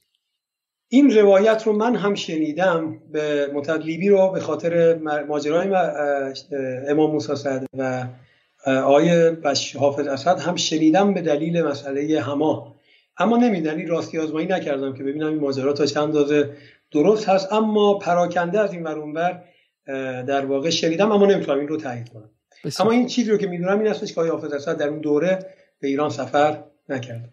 پس دقیقاً زمانی که آیت الله خمینی زنده بودن حافظ اسد به ایران سفر نمی‌کنه و پس از پس از فوت امام در زمان آیت الله خامنه ای در زمان رهبری آیت الله خامنه ای اولین سفرش سال 69 می‌کنید که بهش خواهیم رسید. خب پس شما معتقدید که ما با یک نظام بحثی روبرو نیستیم. به نظر من اینجا جا داره که ما اصلا برای فهم چیستی نظام بحث یه مقدار تعمق کنیم.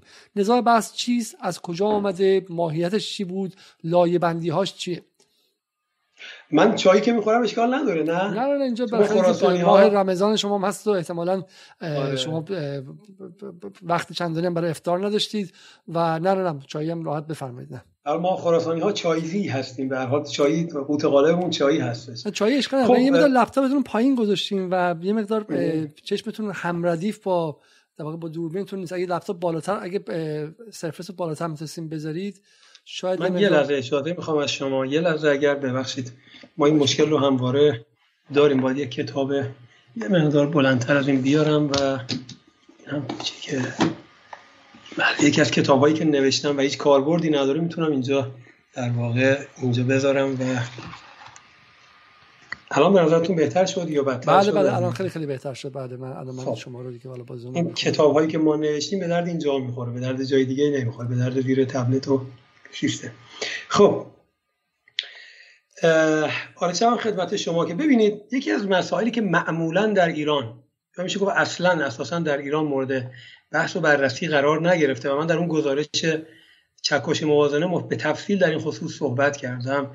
این هستش که اساسا نظام سوریه نظام سوریه ما از از ابتدای انقلاب ناظر به روابط سوریه و جمهوری اسلامی ایران ما شاهد یک دوگانگی و دو دستگی در بین سیاستگزاران و تصمیم گیران و پالیسی میکرهای سوری هستیم. در این تصور بسیار غلط هستش که نظام سوریه یک نظام یک پارچه و یک دست در قبال پرونده ایران بوده. همونطور که در ایران هم ممکنه طبیعتا این دینامیک ها وجود داشته باشه در سوریه همین دینامیک ها هم وجود داشته. حالا در سوریه بسیار بسیار این ماجرا نسبت به ما پررنگ است که من عرض می‌کنم. یه نکته که اینجا می‌خوام توضیح بدم این هستش که ما در فهم سیاست اگر به دینامیک ها توجه نداشته باشیم مکرر میگم یا آمریکا. خب ببینید آمریکا جمهوری خواهان هستن دموکرات ها هستن لابی ها هستن کارتل های تسلیحاتی هستن. اگر بخوایم فهم خوبی از یک کشور داشته باشیم باید دینامیک ها رو بفهمیم. درسته که یک سیاستی ممکنه در نهایت ابلاغ بشه. در ویترین روابط یک کشور یک سیاستی اعمال بشه. اما به ضروری بی نیست که تمام ارکان یک کشور تمام سیاستگزاران و افراد دخیل در پالیسی میکینگ و سیاستگذاری الزامن با اون سیاست اعمالی همسو و هم نظر باشن. در سوریه هم همین ماجرا رو ما در قبال پرونده ایران داریم. واقعیت این هستش که ما از ابتدای انقلاب با دو طیف از سیاستگزاران و سنا القرار و پالیسی میکرها در سوریه در قبال ایران مواجه هستیم. اول جریانی هستش که در سوریه و در ادبیات سیاسی جهان عرب ازشون به عنوان حرس قدیم یا اولد گارد اگر سرچ کنید یاد میشه. حرس الحرس القدیم یا گارد قدیم یا اولد گارد در ادبیات انگلیسی. و دوم خود اسدها و لایه بسیار نزدیک به اینها هستن که من می‌خوام خدمتتون ارز کنم. اینها تا زمان آقای بشار اسد به ویژه تا سال حدود 2006 2005 6 اینها حتی تا پیش از پیروز شروع بحران در سوریه و سال 2008 2010 تقریبا تو یک سال قبل از انقلاب و بحران سوریه اسدها و این لایه بسیار نزدیک به اونها در اقلیت هستند حرس قدیم در لایه اکثریت هست اسد و لایه نزدیکش در اسدها یعنی حافظ و بشار هر دو و اون لایه بسیار حداقلی نزدیک به اونها جریان دوم هستند خب من می‌خوام ویژگی این دو تا جریان رو به شما بگم تا مشخص بشه که روابط ایران و سوریه از چه دینامیک ها و از چه فراز و نشیب هایی برخوردار بوده و شده و چه منطقی پشت پرده این فراز و نشیب ها در روابط بین ایران و سوریه بوده. ببینید حرس قدیم اگر ما بخوایم ویژگی هاشو 5 6 ویژگی ویژگیش رو مثلا چهره های مطرحش مثل آقای عبدالحلیم خدام هستش خود آقای فاروق الشر هست مصطفی طلاس هست قاضی کنان هست حکمت شعبی هست عبدالله الاحمر هستش استاندار اسبق هومز. و و چهره های متعدد امنیتی سیاسی و اقتصادی در نظام سوریه هستند اینا ویژگی هایی دارن. یک تعصب شدید ناسیونالیسم عربی و بحثی گرایی یکی از ویژگی های برجسته اینها مسئله تعصب شدید اینها بر روی ناسیونالیسم عربی هستش. خب شما می‌دونید ناسیونالیسم عربی اساسا خودش رو در تضاد با عجمیت و ایران تعریف می‌کنه. یعنی که از معلفه ها و پارامترهای اصلی ناسیونالیسم عربی مسئله تضاد با ایران است. به خاطر همین هم هستش که شما می‌بینید اولین کسی که واژه مجعول الخلیج العربی رو وضع می‌کنه آقای جمال عبدالناصر هستش که از رواد و پرچمداران مسئله ناسیونالیسم عربی در جهان عرب هستش. تعصب بسیار شدیدی بر ارزش های حزب بحث دارن. نکته دوم روحیه و رویکرد نه غیر دینی ضد دینی و سکولاریستی آشکار این هاست. اینجا سکولاریست شاید لائیسیته درستتر باشه تا سکولاریست این رویکرد ضد دینی مبارزه با هنجارها و ارزشهای دینی هستش. گاهاً حتی در فرمت فردی خودش مثل مسئله حجاب مثل مسئله مثلا نماز در ارتش. شاید برای شما جالب باشه من بگم. یه روزی من یکی از اعضای ارتش سوریه رو گفتم نماز بخون. گفت اینجا ممنوعه. گفتم کی گفته ممنوع گفت در ارتش ممنوع گفتم پاشو بخون مسئولیتش با من. یعنی این قوانینی هستش که عمدتا مدیون و مرهون سیطره و حیمنه این حرس قدیم هستش که اجازه روزه گرفتن نمی‌داد به ارتشی ها اجازه نماز در خونه مشکل نداشتن. اما در عرصه اجتماعی حتی این مظاهر فردی دینداری رو هم تحمل نمی‌کنه. شما در ابتدای انقلاب شما شاهدید که قانون منع حجاب در سوریه در واقع وضع میشه. قانون منع حجاب در سوریه در عرصه عمومی حتی وضع میشه که به خاطر اعتراضات شدید من جمله اعتراضهای ایران به نظام سوریه در واقع این قانون ملغا میشه. نکته بعدی نگاه ابزاری این جریان به جنبش های مقاومت ضد اسرائیلی با همه اصناف و جنبش هاش هستش. یعنی اینا نگاهشون به عمل کاملا ابزاری از زمانی که عمل رو در دوره پی قبل از پیروزی انقلاب اسلامی در لبنان را می‌دادن نگاهشون صرفا نگاهی این که بتونن با اسرائیل موازنه ایجاد کنن یا فلسطینی ها رو در واقع محدود کنن. زمانی که به سمت فلسطینی ها میرن نگاهشون کاملا ابزاری هست که چطور ما در مذاکراتمون با در واقع غربی ها و با پیرامون عربی بتونیم یک ابزار فشار داشته باشیم و بعدها حتی حزب الله حتی نگاه اینها به حزب الله هم کسانی مثل آقای قاضی کنعان که اساسا عهدهدار پرونده سوریه در لبنان هست کاملا خصومت جدی داره با حزب الله خصومت جدی داره با جمهوری اسلامی در لبنان با سیاست های جمهوری اسلامی. شما ببینید در یه دوره اینها 27 نفر از نیروهای حزب الله رو در سکنه فتح الله در پادگان فتح الله در بیروت قتل عام می‌کنن. به شدت جنبش عمل رو تحریک می‌کنه علیه حزب و جنگ های داخلی بین عمل و حزب رو که کتابش رو به نظرم بعد از ده سال امسال منتشر می‌کنم. یعنی پای موضوع پای نامه ارشدم بود. ده سال مشغول تدوینش هستم این رو. به نظرم میاد امسال سال 1401 انشالله به حال بعد از حدود ده سال از آغاز نگارشش منتشر میشه که اونجا من حدود 80 صفحه در خصوص روابط ایران و سوریه من یک فصل مفصل مطلب نوشتم. شما اونجا می‌بینید که نقش این حرس قدیم چقدر قوی و نقش اصلی رو داره در درگیر کردن عمل و حزب الله در داخل لبنان. مهمترین مسئله این هستش. به حال خلاصه حرفم این هستش که اینها کاملا نگاه ابزاری دارن به جنبش های مقاومت. و صرفا می‌خوان از اینها به عنوان یک ابزار فشار علیه اسرائیل و علیه آمریکا استفاده کنن تا در مذاکرات با آمریکا و اسرائیل بتونن دست بالایی داشته باشن. چرا؟ چون خود ارتش حزب بس احساس می‌کنه توانایی مقابله با اسرائیل رو نداره. نکته بعدی مخالفت سرسختانه اینها با حافظ اسد در برقراری روابط راهبردی و استراتژیک بین ایران و سوریه است. هر چقدر حافظ اسد تلاش می‌کنه در اون دوره روابطش رو با ایران گرمتر کنه به سمت روابط استراتژیک حرکت کنه این لایه ارش قدیم کاملا در داخل سوریه سنگ اندازی می‌کنه و مانع تراشی می‌کنه. من ده ها مصاحبه در این خصوص با مسئولین ایرانی گرفتم در این ده سال به خاطر همین کتاب در واقع جنبش های فروملی از واگرایی تامگرایی استراتژیک. که در اونجا کامل اشاره می‌کنن وقتی ما به بنبست میخوردیم اینها ما رو آزار می‌دادن اذیت می‌کردن فشار می آوردن ما وقتی می‌رفتیم به دفتر خود حافظ اسد و با حافظ اسد جلسه می‌گرفتیم حافظ اسد به ما به ما می‌گفت که اینها ما رو من رو هم اذیت می‌کنن. یعنی اینها حتی من حافظ اسد رو هم اذیت می‌کنن. من تلاش می‌کنم این رو درستش کنن یعنی می‌خوام بگم که اینها فشار بسیار زیادی رو روی در واقع آقای حافظ اسد داشتن برای اینکه روابط بین ایران و سوریه استراتژیک نشه. ما باید این عقلیه رو در ایران بذاریم کنار. ببینید اون نکته ای که گفتم باید به دینامیک ها توجه کنیم. نکته دومی که می‌خوام بینندگان شما از من به یادگار داشته باشن این هستش که تصور نکنن در عالم سیاست اگر کسی در رأس حرم قدرت بود به ضروره همه چیز رو اون تعیین می‌کنه. دینامیک ها هستن که تعیین می‌کنن. درست حرف آخر رو اون می‌زنه. اما اون رأس هرم بدون توجه به اراده و دیدگاه ها و در واقع شبکه منافع کارگزارانش به ضروره نمی‌تونه استقلالا تصمیمی بگیره. اگر این کار رو بکنه بعد از یه مدتی کاملا تنها خواهد شد منزوی خواهد شد خطر کودتا خواهد بود خطر استعفا و انشقاق خواهد بود و ساختار سیاسی از هم فرو خواهد باشید در نتیجه ممکنه بیننده شما بگه چرا آقای حافظ اسد پس با اینها کاملا مقابله نمی‌کرد؟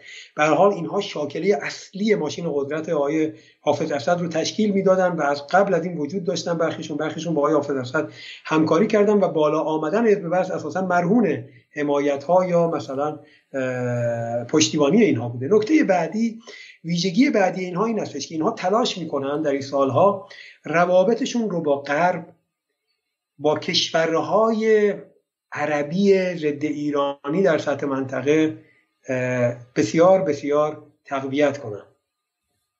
یعنی برخلاف اون نگاهی که آقای حافظ اسد هم مذاکره می‌کنه با آمریکا مذاکره داره با با عربستان روابطش خوبه. اما به یک نکته توجه داره. این که کشورهای عربی در نهایت نظامی که در در داخلش یک علوی در رأس حکومت باشه رو تحمل نمی‌کنن.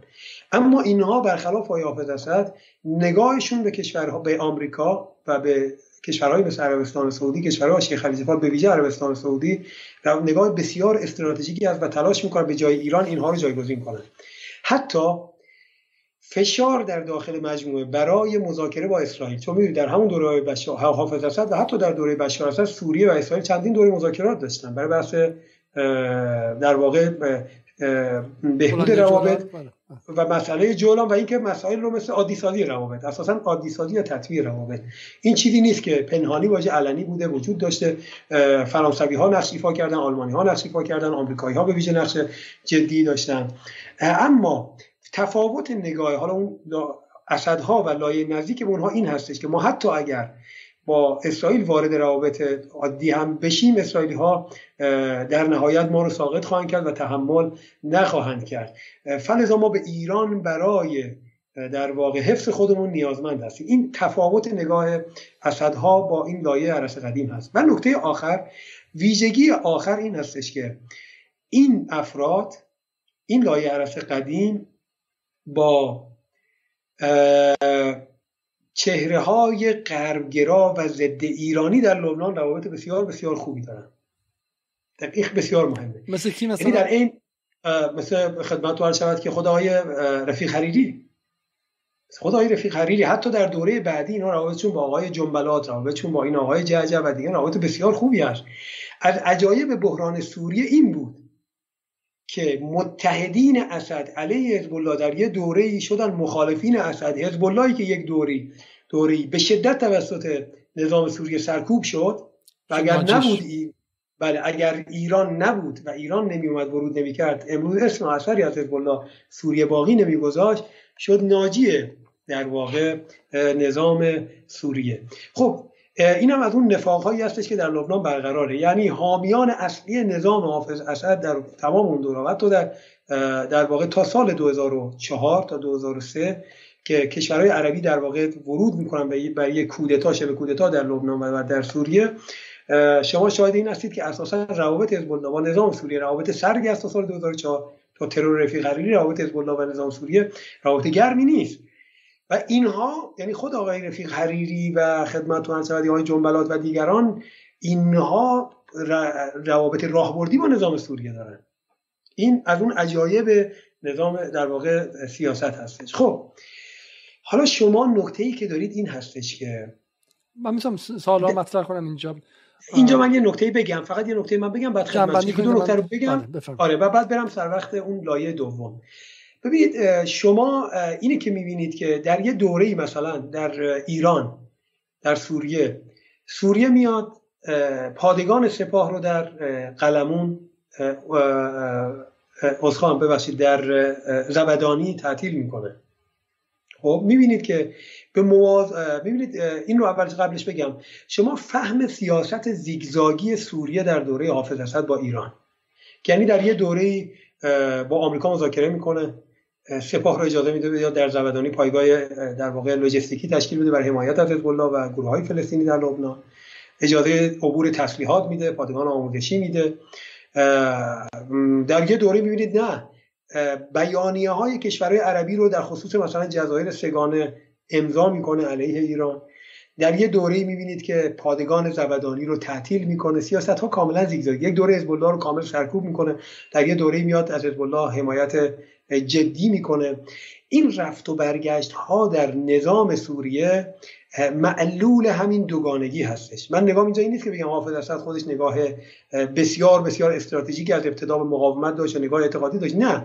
حافظ اسد هم خودش نگاه پراگماتیستی داشت نگاه عملگرایانه داشت. ولی هر چقدر که به اواخر عمر حافظ اسد نزدیک میشیم حافظ اسد به این نتیجه می‌رسه که سرمایه گذاریش رو حزب الله سرمایه گذاری کاملا درستی بوده و از اون نگاه سوداگرانه فاصله می‌گیره. فلزا شما می‌بینید در بعد از بازگشتش از روسیه یا از شوروی ببخشید. از شوروی که ایشون برمیگرده در سالهای پایانی عمر شوروی در, در پارلمان سخنرانی داره و اونجا میگه که ما گزینه ای جز مقاومت نداریم و در سالهای پایانی عمرش یعنی از 1997 به این ور دیگه حافظ اسد کاملا متوجه میشه که گزینه درست رو انتخاب کرده.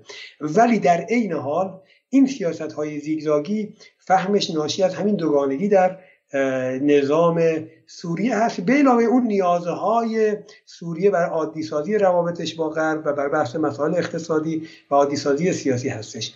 حالا نکته که من می‌خوام به شما جالب اشاره کنم این هستش که در دوره بعد از آقای حافظ اسد چون اینها توقع داشتن آقای عبدالحلیم خدام توقع داشت که خودش در واقع رئیس جمهور بشه دیگرانی توقع داشتن که اونها در واقع رئیس جمهور بشن. شما اگر این کتاب آقای این الان من اسمش از یادم رفت اسامی خیلی سریع یادم میره. کتاب مردی که امضا نکرد رو اگر بخونید نوشته آقای الان این این خبرنگار معروف لبنانی. اونجا مفصل این جریان ها رو توضیح میده که چطور اینها از بشار اسد فاصله گرفتن. ببینید جالب آقای بشار اسد در سال 2001 طرحی رو نوشت برای اصلاحات سیاسی در دمه در سوریه با عنوان بهار دمشق ربیع دمشق. اصلی ترین معارضین بشار اسد و مخالفین بشار اسد در این اصلاحات همین لایه حرس قدیم هستن که احساس می‌کردن در این اصلاحات هست خواهند شد. خب به حال از سال 2004 به این ور رفته رفته آقای بشار اسد یک تصویه جدی در داخل نظام سوریه آغاز کرد. و شروع به حذف لایه حرس قدیم در نظام سوریه کرد. این لایه کماکان یک امتدادی در ساختار فعلی قدرت هم دارد. برخی از چهره ها هستند در واقع در اون مثل ولید المعلم که اخیرا فوت کرد و مثل خود علی المملوک تا اندازه تا اندازه کمتری در همین در واقع جز همین اغمار هست. ولی این جریان از 2004 به این ور به شدت ضعیف شد و میشه امروز گفت که بخش معظم قدرتش رو در ساختار سیاسی سوریه از دست داده. با این توضیح من می‌رسم به لایه دوم در نظام سوریه که اسدها و لایه پیرامونیشون هست که اینها چه ویژگی هایی رو داشتن. بسیار قبل از اون در مورد حراس قدیم. مگه حراس قدیم خودشون علوی نبودن؟ چون اون چیزی که حالا در واقع در افواه عموم فهمیده میشه اینه که کل نظام بس علویان اقلیت علویان هستن که در سوریه حکومت می‌کنن. و حافظم یکی از همین هاست. آیا از نظر به شکلی قومیتی و مذهبی بین بقیه اعضای حرس قدیم یا اولگارد حزب بس و حافظ تفاوتی هستش؟ نه این اتفاقا یک نگاه بسیار اشتباه هستش که در رسانه ها موجود است که نظام رو کاملا یک پارچه علوی می‌بینن. اتفاقا من در همون کتاب عمل و حزب الله این رو مفصل با ذکر مصادیق آوردم.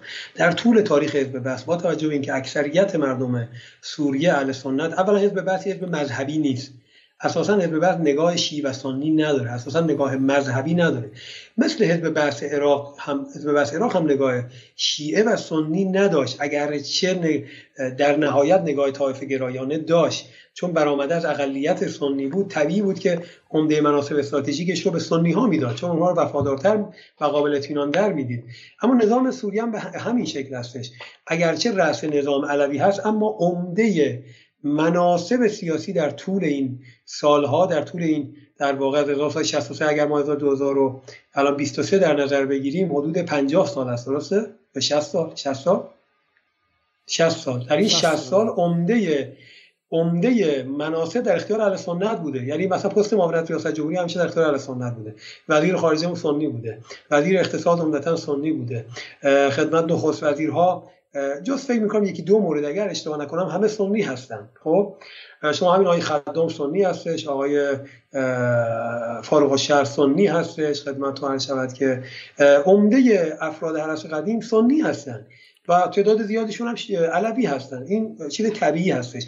اما این تمایزات مذهبی خیلی در سوریه خیلی جایگاه نداره چون حزب بس اساسا یک حزب غیر مذهبی اگر نگیم ضد مذهبی یک حزب در واقع غیر مذهبی هست و عمده مناسب هم در اختیار اهل سنت بوده. اما نکته که مهمه این هستش که مناسب امنیتی مناسب امنیتی عمدتا به ویژه بعد در دوره بشار اسد در اختیار خدمت تو اهل سنت قرار می‌گیرن. شما ببینید وزیر دفاع همواره در سوریه یک سنی بوده.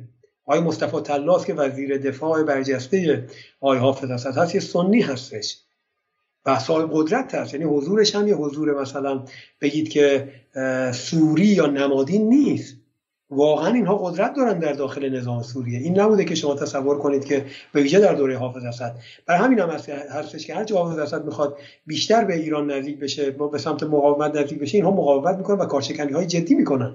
یک نمونه برجستش هم جنگ در واقع بین عمل و حزب الله که حدود در واقع حدود 5 6 سال مجموعا طول کشید. حاوی دو جنگ بزرگ و درگیری های پراکنده. در که حافظ خودش خیلی در واقع این جنگ رو خواهان این جنگ نبود. اینها قدرت واقعی داشتن در درون سیستم. بله امروز با تصویه که آقای بشار اسد انجام داد از سال 2004 به و این لایه به شدت ضعیف شده و قدرت اصلی خودش رو دست داده اما در دوره حافظ اسد اینطور نبود که این جریان دست بسته باشه. قدرت حتی کودتا علیه آقای حافظ اسد رو هم میشونیم ادعا کنیم که این جریان داشت. اما با توجه به اینکه توجه داشت که در واقع بعد از حافظ اسد نوبت خود اینها می‌رسه و قدرت رو از حافظ اسد تحویل می‌گیرن در واقع با حافظ اسد همراهی بسیار خوبی داشتن اگرچه کارشکنی های خودشون رو هم در جای خودشون انجام می‌دادن. بسیار خوب. پس واقعا حالا شما دارید میگید که توی نظام حافظ اسد نظام دیکتاتوری نبود که حافظ اسد قدرت مطلقه باشه و بیشتر از اینکه واقع فرد گرایی باشه نظام حزب گرایی بود. و بین حافظ اسد که حالا وزنه سنگینی بود به نسبت تک تک اون افراد ولی اعضای حزبم رو هم دیگه چه بسا قدرتشون در مجموع از حافظ اسد بیشتر بود. حافظ اسد توان مانور محدودی داشت. این خیلی نکته مهمیه.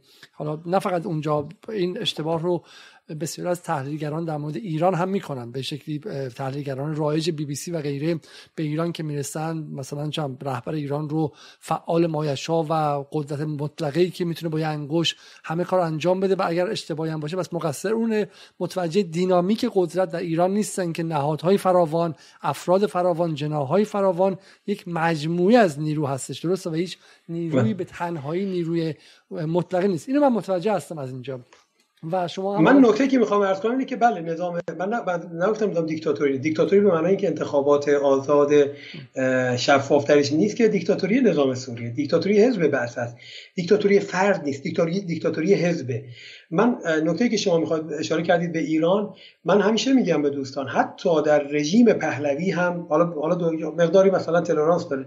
آیه رضا خان متفاوته اما محمد رضا یه مقدار که بیایم اینورتر حتی محمد رضا پهلوی هم همه امورات در اختیار خودش نبود که بخواد هر تصمیم می‌خواد بگیره.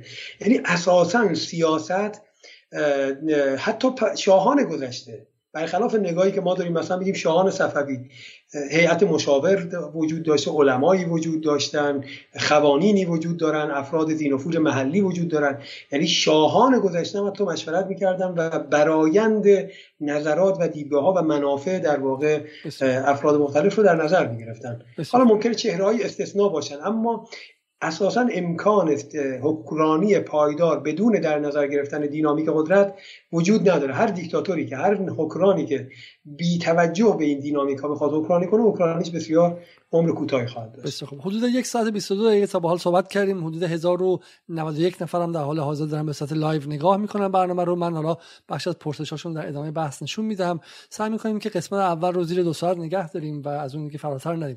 تا اونجا چیزی که من واقعا می‌فهمم و حرف خیلی مهمیه اینه که یک پس نظام سوریه نظام همین که شما میگید مجموعی از نیروهای متفاوت و به شکلی در کنار همدیگه دارن عمل می‌کنن. نظام یک دست نیست. دومش این که در برابر ایران برآمد از انقلاب هم یک سیاست واحد نیستش. جناهای مختلف سیاست های مختلف دارن. اگر ما سال 92 می‌بینیم که شخص های رفسنجانی مثلا مقابل اسد ها میسته ولی مثلا این سمت به شکلی بخشی از نظام همراه اسد ها میشه در سوریه هم در دهه 60 شمسی دو نوع نگاه متفاوت در مورد اونها بوده. اما مهمترین مسئله که شما تا این لحظه گفتید اینه که به شکل جوهر کلی نظام بعثی سوریه ملیگرایی و ناسیونالیزم عربی که شکل گرفته مثل همون بحث ناصر و غیره است از اونجا اومده. و چیزی که من می‌فهمم این که این ناسیونالیزم در اخفانی و در تفکر اسلامی که اونجا اخوانی محسوب میشه دیگه چون بالاخره اکثریت سنی هستن در تفکر اسلامگرایانه برای خودش دشمن می‌بینه نه فقط رقیب همونطور که جمال عبدالناصر اسلامگرایان رو بله. و اخوان رو خیلی خیلی شدید سرکوب کرد. اسدها هم و, حکومت بحث سوریه هم احتمالا بله. با اسلامگراها خیلی مخالفه. و اینجاست که میگه از خلاف آمده آمد به طلب کام که من کسب جمعیت از آن زلف پریشان کردم. اینجاست که امر واقعا خلاف آمدی میشه که اسلامگراترین تنها قدرت اسلامگرای جهان اسلام در اون موقع یعنی جمهوری اسلامی ایران که شیعه هم هست میاد و متحد این نظام میشه. اگرچه شما معتقدید که این اتحاد در دهه 60 همچنان اتحادی استراتژیک نیست. بسیار خوب. یک نکته ای که اینجا برای من مخفول موندش اینجا قبل از اینکه وارد به قول معروف هاجر شناسی میگن تو انگلیسی هیگوگرافی افراد گارد قدیم بشیم مبحث این دینامیک و ارتباطش با جنگ سرده. بالاخره این اتفاق فقط در رابطه با بحث عراق به عنوان یک رقابت همسایگی یا ارتباطش با اسرائیل نمیفته ما در درست در وسط جنگ سرد هستیم. درست ده سال بله. قبل از فروپاشی شوروی زمانی که شوروی وارد افغانستان شده زمانی که کمپ دیوید مصر رو از بلوک شرق به سمت بلوک غرب داره حل میده. نسبت نظام سوریه با در, در جنگ سرد چیست؟ آیا نظام سوریه به شکلی یک سرسپردگی بدون قید و شرط به مسکو داره یا اینکه نه همونطور که ما می‌دونیم حافظ اسد خانواده اسد و نظام بس می‌خواد به آمریکا هم نزدیک شه. آیا سعی می‌کنه که بیطرف بمونه؟ پس بگید که رابطه نظام بحثی سوریه و اسدها به صورت مشخص در با غرب و شرق چیست؟ و همینطور هم چه دین این دینامیک جنگ سرد چه تأثیری بر دینامیک داخلی سوریه داره؟ بله. البته خب یه مقدار این بحث یه مقدار خارج از موضوعمون هست. مثلا میگم خیلی گذرا در واقع ازش عبور کنم. خب ببینید اساسا تمام کشورهای از این از این لحظه داخل میشه که به نظر من شما چیزی که مخفول میمونه در گفتار شما محوریت بحث امپریالیسم اتفاقا اینجاست که بله. رابطه اینها به ویژه رابطه ای که خب مثلا چگونه است که سوریه با اسرائیل دشمنی داره و براش امری حیاتیه و ارتباطش با ایران هم همینطوره. ولی متوجه یعنی یعنی اساس حزب بحث متوجه رابطه اساسی و بنیادین بین اسرائیل و امپریالیسم آمریکا نیست؟ چون قطعا این بوده. ارزم این هستش که ببینید به طور طبیعی نظام سوریه هم در اون دوره مثل همه نظام های چپگرا در دنیا در بلوک شرق تعریف میشه و روابط راهبردی با بلوک شرق و شوروی سابق داره. و خب می‌بینید تجهیزات عمدتا توسط تجهیزات نظامی سوریه اساسا تجهیزات شرقی هست در جنگ بین روسیه و اسرائیل رژیم اسرائیل عمده تسلیحات یا همه تسلیحات سوریه توسط شوروی تعمین میشه. شما اگر در جنوب سوریه تشریف ببرید شوروی در سوریه سنگرهای زیرزمینی بسیار بسیار قوی و مستحکم و در واقع سکوهای موشکی طراحی کرده پدافند هوایی در اختیارش قرار داده تانک های در واقع تی 72 رو در اون دوره با تیراژ بسیار بالا در اختیار سوریه قرار داده و سوریه هم در واقع تنها متحد شوروی در حاشیه مدیترانه حاشیه شرقی مدیترانه هستش. خب این روابط روابط بین شوروی و سوریه در اون دوره روابط راهبردی هستش برخلاف روابط سوریه و جمهوری اسلامی که روابط ناشی از صرفا یک نیاز متقابل هستش نیاز در واقع استرار متقابل هست. ولی ببینید در دهه 80 دیگه به مرور شوروی اولا درگیر افغانستان شده. نشانه های ضعف شوروی داره در واقع آشکار میشه. به ویژه به سالهای آخر دهه 80 بعد از جنگ ایران و عراق که می‌رسیم عرض کردم که آقای حافظ اسد یک سفری داره به شوروی میره از اونجا میاد متوجه میشه که دیگه شوروی نفسهای آخر رو داره می‌کشه. اونجا در پارلمان سوریه تاکید می‌کنه که دیگه ما گزینه جز مقاومت نداریم. یعنی می‌بینه که شوروی هم داره از این زمین کاملا خارج میشه و سوریه میماند و ایران و همین جنبش حزب الله در لبنان و گروه های فلسطین یعنی این جمله, خیلی جالبیه. چه سالی اینو میگه؟ مقاومت منظورش ایران و حزب الله یعنی؟ طبیعتا در اون دوره در سوری در لبنان بیشتر متمثل شده. اگرچه در فلسطین هم خیلی ابتدایی مقاومت شروع شده اما اون چیزی که ما به نام مقاومت می‌شناسیم در لبنان شروع شده. یعنی حدود سه سال یا چهار سال بعد از تاسیس رسمی فکر می‌کنم 1988 یا 1989 هستش این سخنرانی آقای حافظ اسد. من ببینید یه نکته رو که به دوستان بگم. من چون عمده کارم روانشناسی هست ممکنه در تاریخ ها در بیان برخی از جزئیات دقت لازم نباشه چون فراموش می‌کنم. یعنی باید به اسنادم رجوع کنم.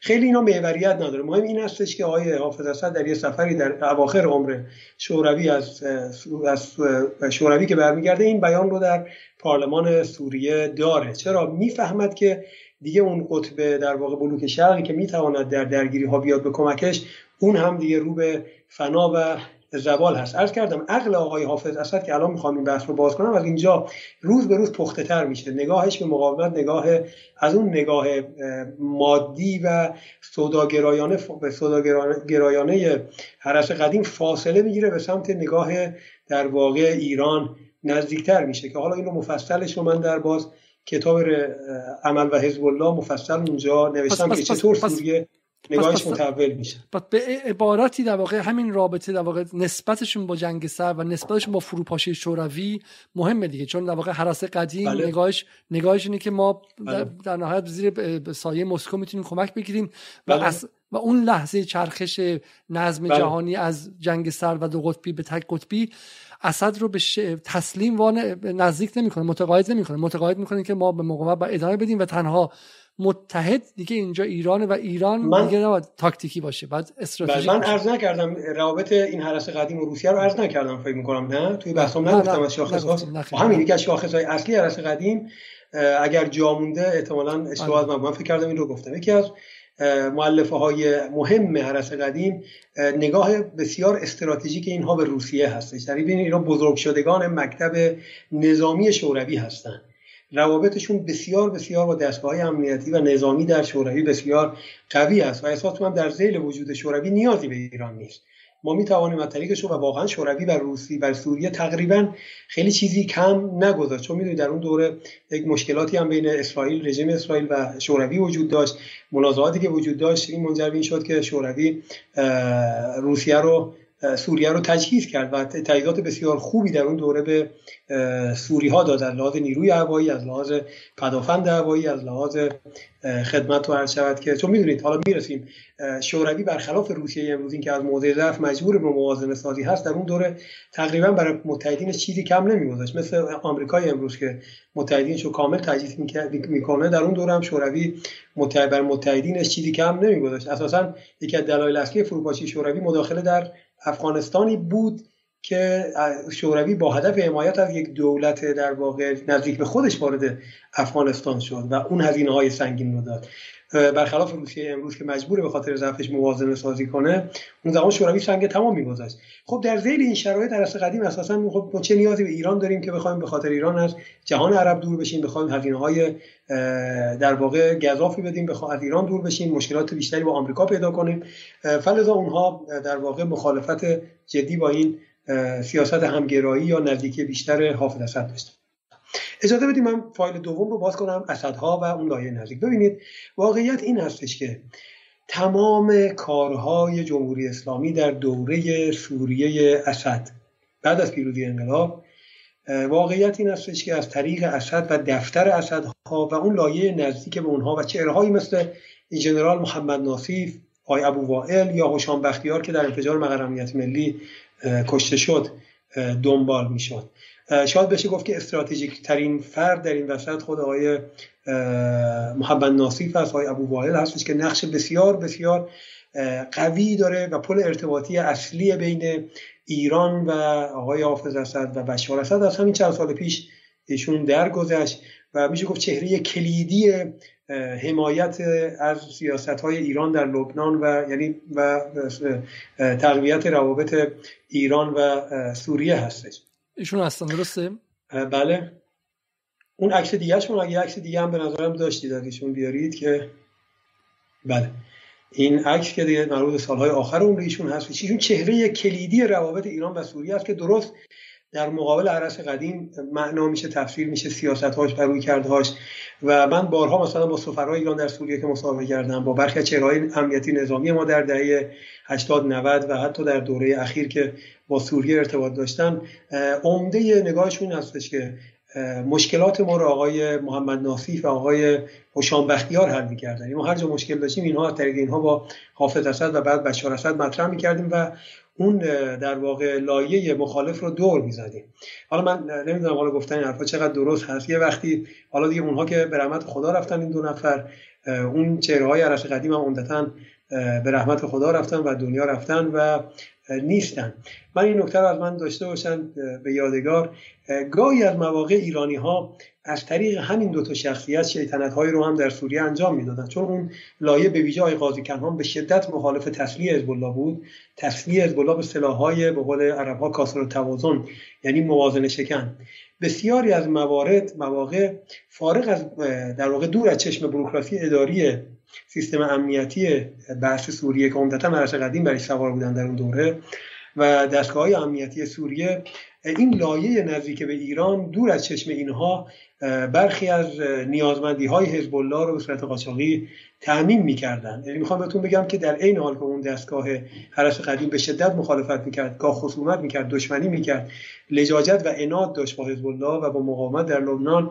این چهرهای کلیدی نزدیک بشار و حافظ اسد و بشار اسد اون سرپل رسوندن برخی از موضوعات. البته به قول چیز نشه من من پشت پرده نبودم و ما هم شنیدیم شما هم بگید آره تایید کنید. خلاص فردا نه یقین ما رو بگیرن که شما این حرفا نه این حرف غیر رسمی هم من مقام رسمی نیستم تو خونم نشستم. به عنوان یه پژوهشگر لابلای مصاحبه های چی چیزهایی رو خلاصه به دست آوردم. خب ببینید اسدها نگاهشون به ایران استراتژیک تره اما این بی نبود که عرض کردم که اونها نگاه الهی و اعتقادی و آرمانی به ایران داشتن. نه.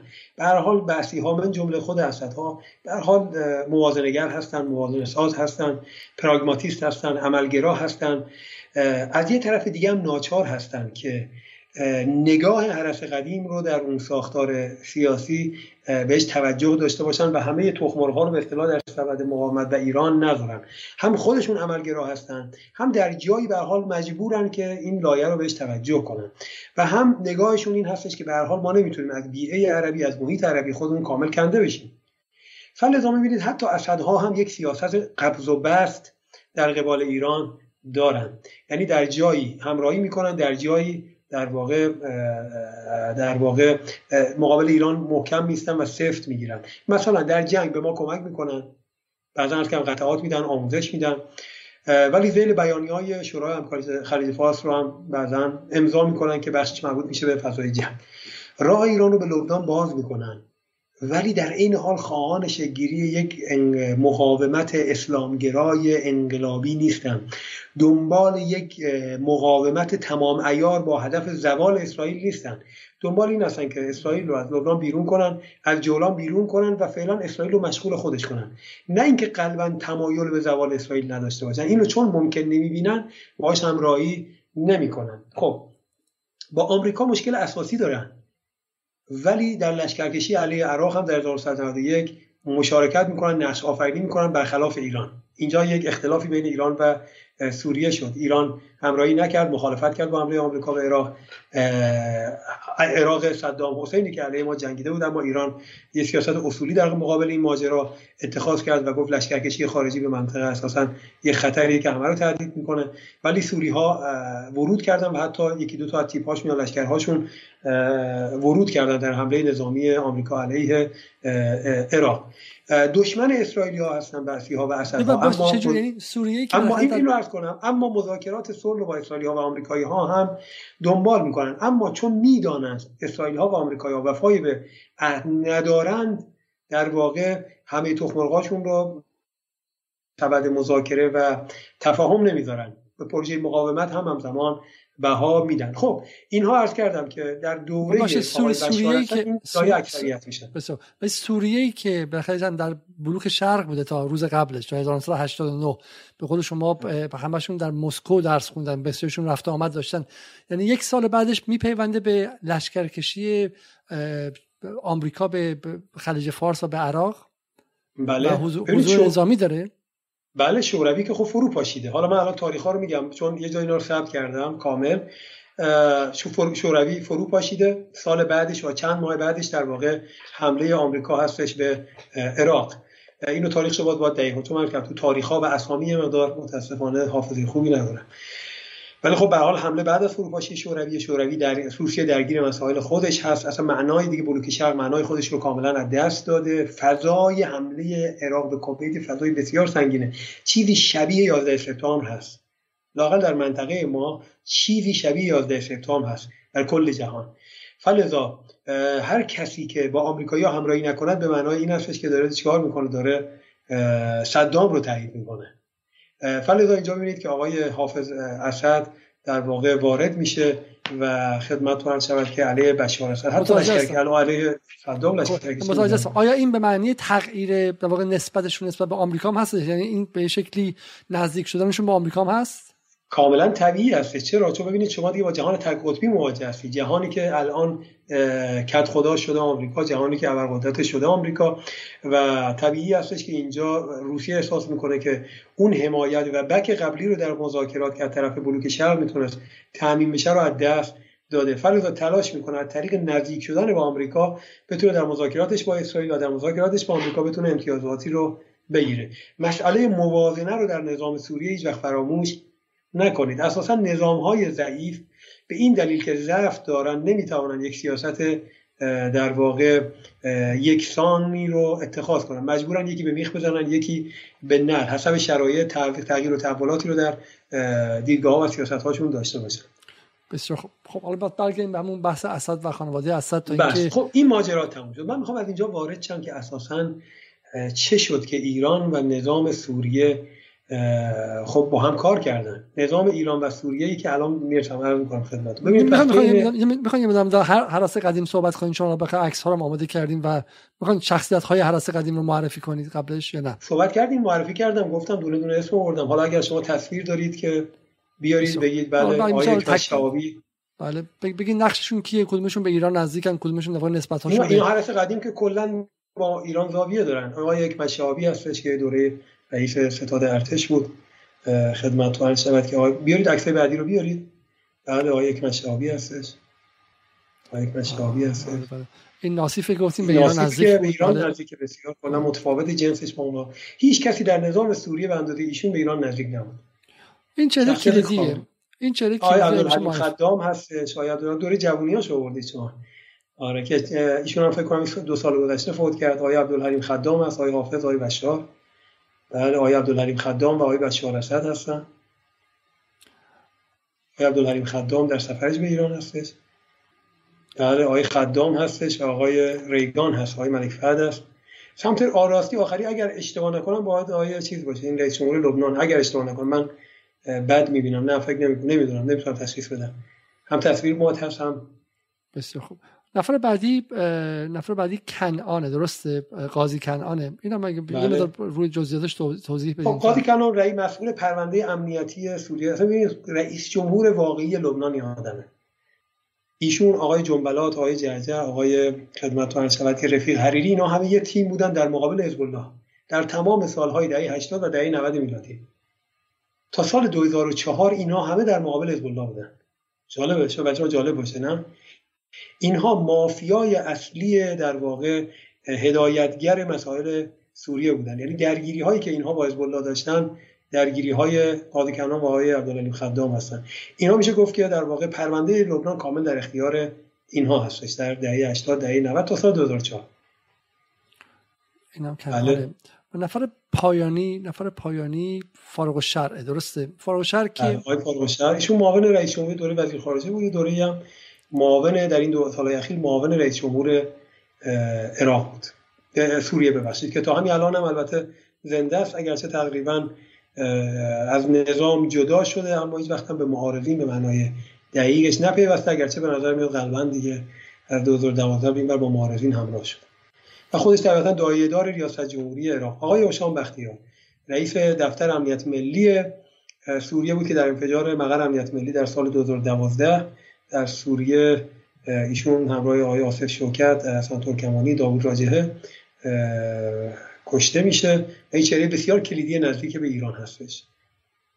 این نزدیکی که من به شما می‌خوام بگم دارم میگم مثل نزدیکی حزب الله به ایران نیست. این رو باید در حال این نزدیکی ایدئولوژیک نیست اما صداقت بسیار زیادی در روابطشون با ایران دارن و نگاه کاملا استراتژیک و قلبی به ایران دارن. اگرچه خب طبیعتا منظورم نگاه آقای سید حسن نصرالله به ایران نیست. نگاه آقای ابو مهدی مهندس به ایران نیست خب در نهایت هم این که حالا خانواده خود اسد درسته آقای اسد هستن بله در این خانواده چی در این خانواده های مثلا نسبت دفعه همشون یک دست شما گفتین که خب بخاطر پیرو پدر هستن نسبت به ایران بله. ببینید بله. بله. این سیاست بله. مجزایی ندارن پسران مختلف و دامادها با اینها نگاهشون یکسان اگرچه آقای آقای باسل معروفه به اینکه توسط همین حرس قدیم کشته میشه ببین آقای باسل در یک اسخانه رانندگی در جاده فرودگاه کشته میشه و تقریبا نقل قول امنیتی گفته میشه که این توسط حرس قدیم کشته شد که جانشین آقای حافظ اسد نشه. و به نظرم میاد در یک جایی در یه مصاحبه یک کسی بر من نقل می‌کرد باید باز به فیش هم نگاه کنم که خدای حافظ اسد بهشون گفته بود که من می‌دانم که کار کار اینهاست.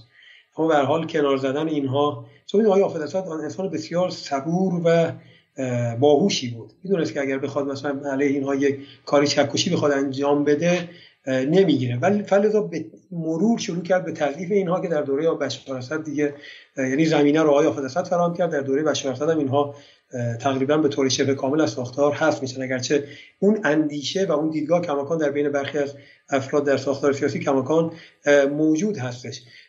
ولی خب بشار نگاهش تفاوتش با پدر شاید بشه متاثر از شرایط سیاسی و بعضا روحیه غیر کارانه خودش که جوان بود در دوره روی کار اومدن نگاهش بسیار استراتژیک تر بود از پدرش و تجربه نشون داد که نگاهش بسیار بسیار استراتژیک و عمیق‌تر از پدرش هستش.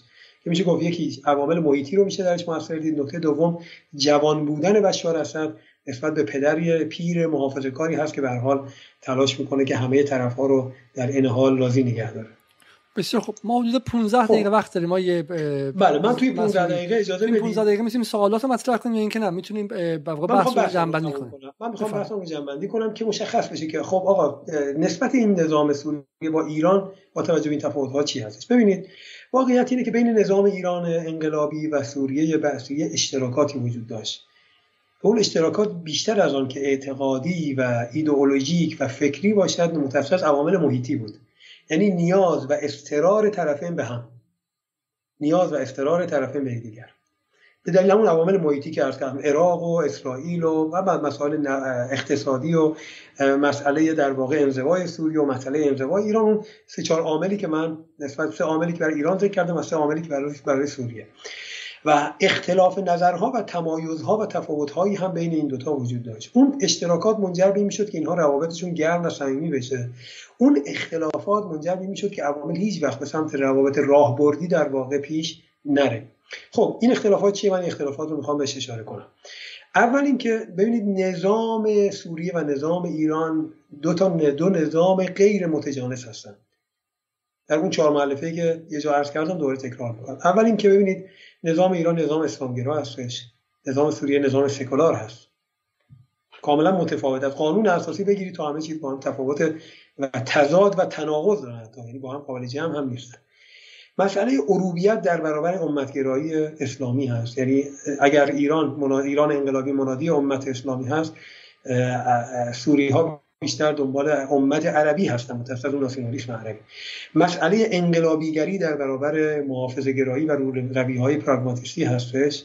شما مثلا ایران یه لشکر رو اعزام می‌کنه به لبنان برای جنگ با اسرائیل اما نظام سوریه در این حال که استقبال می‌کنه بسیار عالی از این لشکر استقبال می‌کنه اما هیچگاه اجازه ورود اینها رو به لبنان برای جنگ نمیده. بیشتر دنبال یک مانور هست برای اینکه مقابل اسرائیل ارز اندام کنه بتونه یک موازنه ایجاد کنه. یعنی اون نگاه در واقع انقلابی و الهی و ایدئولوژیک و اعتقادی که در انقلاب اسلامی وجود داشت هیچ وقت در نظام سوریه وجود نداشت. و نکته بعدی مردم سالاری در برابر استبداد.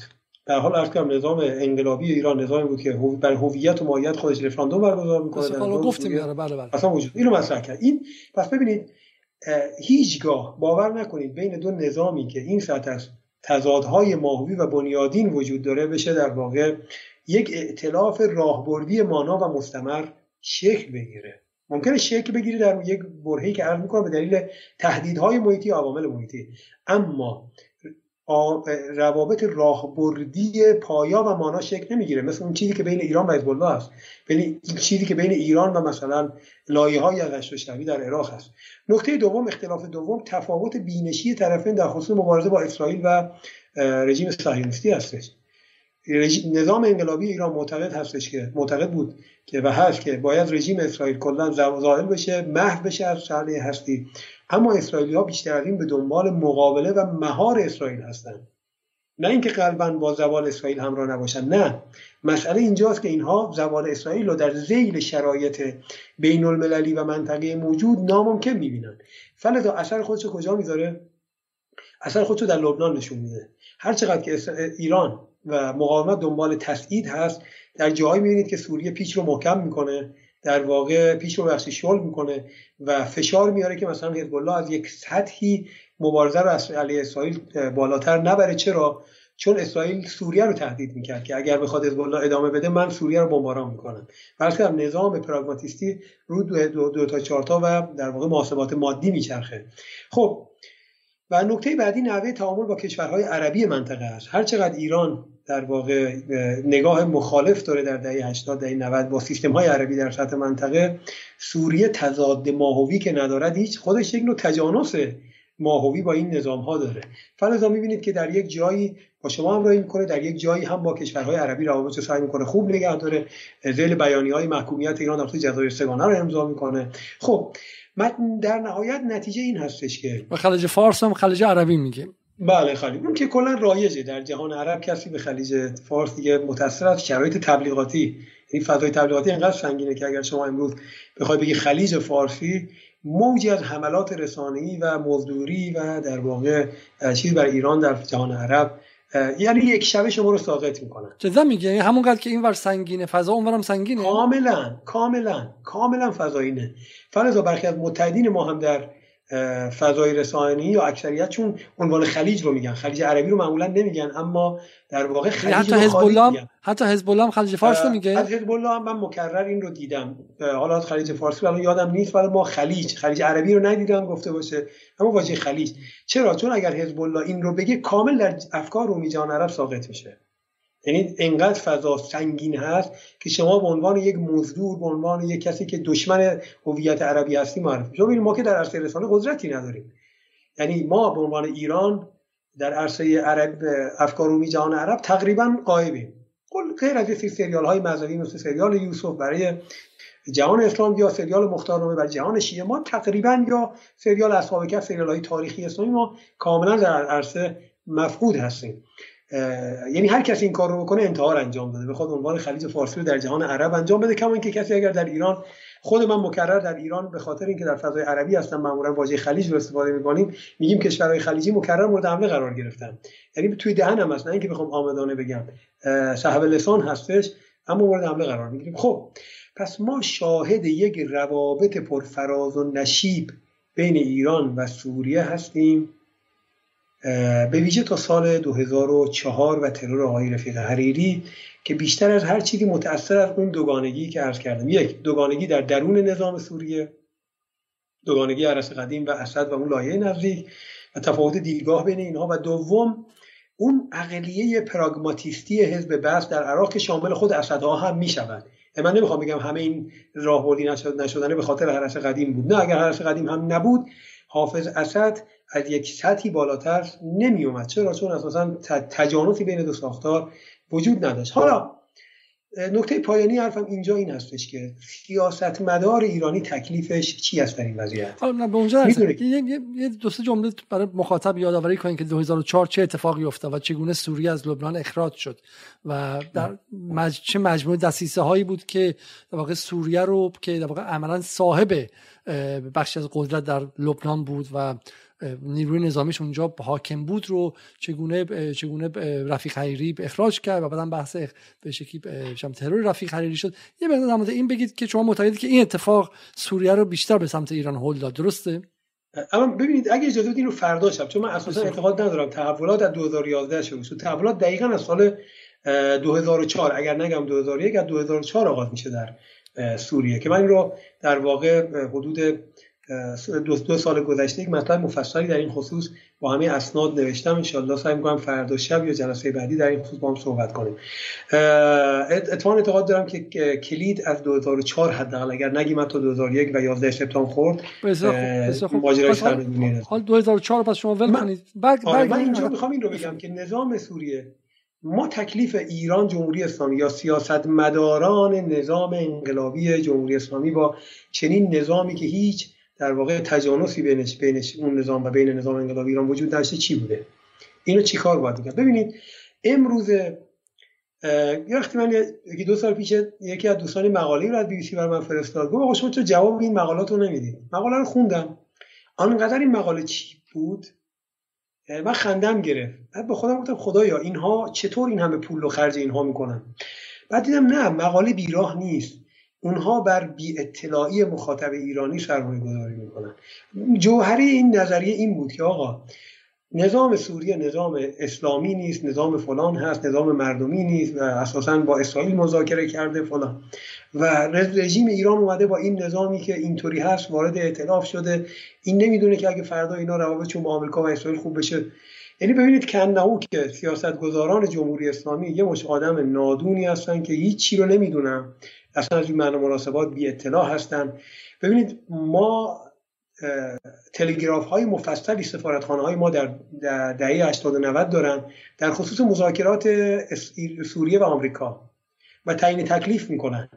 یعنی ببینید تمام این چیزهایی که الان گفته میشه در اسناد موجوده. مشکلی این که جمهوری اسلامی هیچ وقت احساس نکرده که چیزی به نام افکار عمومی مهمه و باید با مردمش صحبت کنه. حالا خودش محدودیت داره. می‌تونه این رو به پژوهشگران مستقل بده. می‌تونه به طیفی از پژوهشگران غیر رسمی و رسانه‌ای های غیر رسمی بده و اونها این مسائل رو مطرح کنن. یعنی چی یعنی چی تلگراف هست که تعیین تکلیف می‌کنن؟ که آقا به حال اینها دارن وارد مذاکره میشن. اگر این مذاکره به موفقیت برسه منجر به کاهش نفوذ ما میشه فلان میشه. یعنی ببینید بعد 30 سال بی بی سی بعد 25 سال اومده حرفای داخل اون تلگراف حرفایی که سفیر ما در اونجا کاردار ما یا کارشناس سیاسی ما در اونجا اینا رو به تهران منتقل می‌کنه تعیین تکلیف می‌کنه. در فضای رسانه‌ای چه باید بکنه در فضای سیاسی. هیئت‌های مفصل مثلا همین آقای عبدالعلیم خدام در خاطرات خودش منتشر کرده. مذاکراتش با ایرانی ها در خصوص مثلا مذاکرات سوریه و آمریکا. یعنی هیئت های مفصل بعد از مذاکرات میرن میشینن. شما چی گفتید؟ اونها چی گفتن؟ ماجرا چی بود؟ می‌خواید چیکار کنید؟ وضعیت چیه؟ یعنی من یک ماه پیش دو ماه پیش که در ترکیه بودم با این عرب های در واقع عمدتا منتقد و بعدا معارض ایرانی یک جلسه بود. اونجا همین مطلب گفتم. گفتم شما تصور کنید یک نظام سیاسی بعد 43 سال با این حجم از دشمنی به هر حال خودش تا اینجا کشونده. یه جو عقل برای این مسئولین در ایران در نظر بگیرید که حداقل از این مسائل مطلع بودن. ببینید در نشریه صفر سپاه پاسداران نشریه رویدادها و تحلیلها شماره صفر سال 1360 مرما 1360 روی مسئله هما روی مسئله ممنوعیت حجاب یک تحلیل مفصل آورده. روی مسئله نقش سوریه در ایجاد مشکلات در مقابل مقاومت در لبنان. مفصل. ببینید این نشریه تحلیل ها و رویدادها که برای عناصر معمولی سپاه نوشته می شده این مطالب در واقع در مهر 1360 چهارم یا هفتم مهر 1360 این در واقع موجود است. پس نظام ایران نظام انقلاب ایران دقیقا از ماهیت نظام سوریه کاملا آگاه بوده. این رو با پوست و گوشت و استخون در واقع این رو لمس کرده. چرا؟ چون عرض کردم مثلا در یک جایی نظام سوریه روابطش خوب میشه با با آمریکا و مذاکرات پیش میره بلا فاصله پادگان سپاه در زبدانی رو تعطیل می‌کنه. خب بعد تا سفر بعدی آیت الله خامنه‌ای به سوریه این پادگان افتتاح نمیشه. مجددا آیت الله خامنه‌ای در سفر به سوریه مذاکره یا مثلا در یک جایی برخی از این پاسدارها رفته بودم یه شوخی کرده بودم با مجسمه آقای حافظ اسد در اون دوره و عکس گرفته بودن رفته بودن بالای کول مجسمه و عکس گرفته بودن و این ایجاد یک جنجال عظیم در دستگاه امنیتی سوریه کرده بود که به سید به قائد خالد آقای حافظ اسد توهین کردید فلان کردید پاسدارها رو اخراج کردن. حالا اینها دیگه گذشته زمان میشه اینها رو مطرح کرد. خب این به آقای حافظ اسد آقای حافظ خندیده بود. خب مجسمه است که رو کول من که نیومده رفته رو کول مجسمه عکس گرفته. یعنی می‌خوام بهتون بگم که یعنی فقط اون موقع فرقش بود که شبکه اجتماعی نبود وگرنه اون موقع مثلا الان اون موقع هم هزار مسئله ایجاد میشه داره چون جالبه شما الان دارید شما حرفتون این که ما الان چون خیلی از این از این ببیج از این نیروهای ایرانگرا که هر از گاهی کفن پوش میان توی فضای رسانه‌ای و میگن که چه نشسته اید که مثلا چم تو سوریه پایگاه های ما چیز شدش بمباران شد و نظام سوریه هیچ کاری نکرد نه شما میگه جمهوری اسلامی نیاز به توییت نویسا نداره که اینو یادآوری کنن خودش حواسش هست که چه نسبتی داره با نظام سوریه من ده ها مصاحبه دارم و ببینید من سخنگوی جمهوری اسلامی نیستم. متاسفانه اینها رو باید مسئولین جمهوری اسلامی یا رسانه های منصوب بگن. خب من که نه پولی می‌گیرم نه خبرنگاری جایی هستم پژوهشگر مستقل هستم که کار خودم رو دنبال می‌کنم. ولی ببینید مسئله این هستش که من به خاطر اون کتاب عمل و الله ده ها مصاحبه با اعضای حزب و فرمان رهبران حزب الله کردم. با سی مسئولین ایرانی در لبنان در پرونده لبنان و سوریه به ویژه مثلا با سفرای ما با آقای مرحوم شیخ الاسلام مصاحبه کردم. با خدمتتون عرض شود که حسین شیخ الاسلام. با آقای سفیر ایران در سوریه آقای اختری مصاحبه کردم. ببینید وقتی که می‌بینم اینها کاملا به ماهیت روابط اشراف دارن و مثلا من یه انتقادی که می‌خوام بکنم می‌بینم اونها کاملا بهش اشراف دارن خب ببینید یه وقت است که در فضای رسانه ما امروز هر کسی تندتر شارپتر انتقادی تر صحبت کنه محبوب تره من الان این حرفی که می‌زنم به زیان خود من است. امروز یه انت... انتحار هست اگر کسی بخواد از جمهوری اسلامی یه تعریف بکنه دفاع بکنه. مثل این هستش که در بهمن 57 شما سواکی بشید. اما اینو در کتاب مفصل آوردم. اینو در کتاب مفصل آوردم که صحبت های این مسئولین رو آوردم که اینها چطور اشراف داشتن و مشکلات بین نظام ایران و سوریه رو با ذکر مصادیق. من ده ساعت ها مصاحبه و اینها رو ضبط شده دارم که من یه چیز می‌گفتم اونا ده تا چیز می‌گفتن. از مشکلات بین نظام ایران و سوریه مصادیق خاطرات یک حجم وسیعی رو همین مرکز اسناد مصاحبه کرده با مسئولین ایرانی در لبنان در پرونده لبنان و سوریه. خاطرات مفصلی رو از دهه 80 و 90 دارم میگم. می‌خوام بگم متاسفانه چون ایرانی ها هیچ وقت این رو به طور مستقیم نمی‌تونم بگم. من قبول دارم چون روابط ایران و سوریه ارز کردم روابط شکننده ای بوده از ابتدا. تا همین امروز. چرا؟ چون هر دو طرف دو طرف ضعیف هستن. هر دو طرف در همه ابعاد مؤلفه قدرت قوی نیستن. ببینید آمریکایی‌ها به راحتی میان متحد خودشون رو تمسخر می‌کنن سرکوب می‌کنن لش می‌کنن. ولی چون اون متحد نیاز اقتصادی داره نیاز سیاسی داره در شورای امنیت در جایی که لام تا کام نمی‌تونه حرف بزنه. این خیلی تفاوت داره تا روابط شکننده ایران و سوریه که و روابط ایران و عراق روابط ایران و فلان که دائما نیاز به ترمیم و مراقبت داره. خب من این می‌فهمم ولی آقای جمهوری اسلامی تو باید این مسائل و این واقعیت هایی را که می‌دانید لاقل از زبان افرادی که سخنگوی رسمی تو نیستن اینها رو به مردم منتقل کنی و الا رسانه مثل بی بی سی یک مقاله بسیار سخیف می نویسه ابتداییات مسائل سوریه است. حرفایی برای پژوهشگران این موضوع بسیار خنده‌دار هست این حرفا ولی این حرفا می‌گیره در بین مردم. خب از این هستش این سوال پیش میاد که دو اگر... معصومی. بله من تموم حرف آخرم هست اگر یک نظامی دو نظام. اینقدر عدم تجانس و این هم اختلاف نظر دارن پس چطور در این سالها این همه با هم جلو رفتن و کار کردن؟ چرا جمهوری اسلامی کار کرد؟ همین حرف اینجا این هستش که عقل سیاسی و امنیتی با توجه به اون استرارهایی که کف میدان وجود داره که عرض کردم نسبت به خود ایران مسئله جنگ مسئله اسرائیل مسئله انزوا در محیط عربی که کاملا متخاصم هست. هیچ عقل امنیتی نمیپذیرد که چون این متحد نیم بند هست چون این متحد حالا به حال یکی به میخ می‌زنه یکی به نل می‌زنه ما این رو رها کنیم و در واقع تنها در وسط این معرکه بیستیم.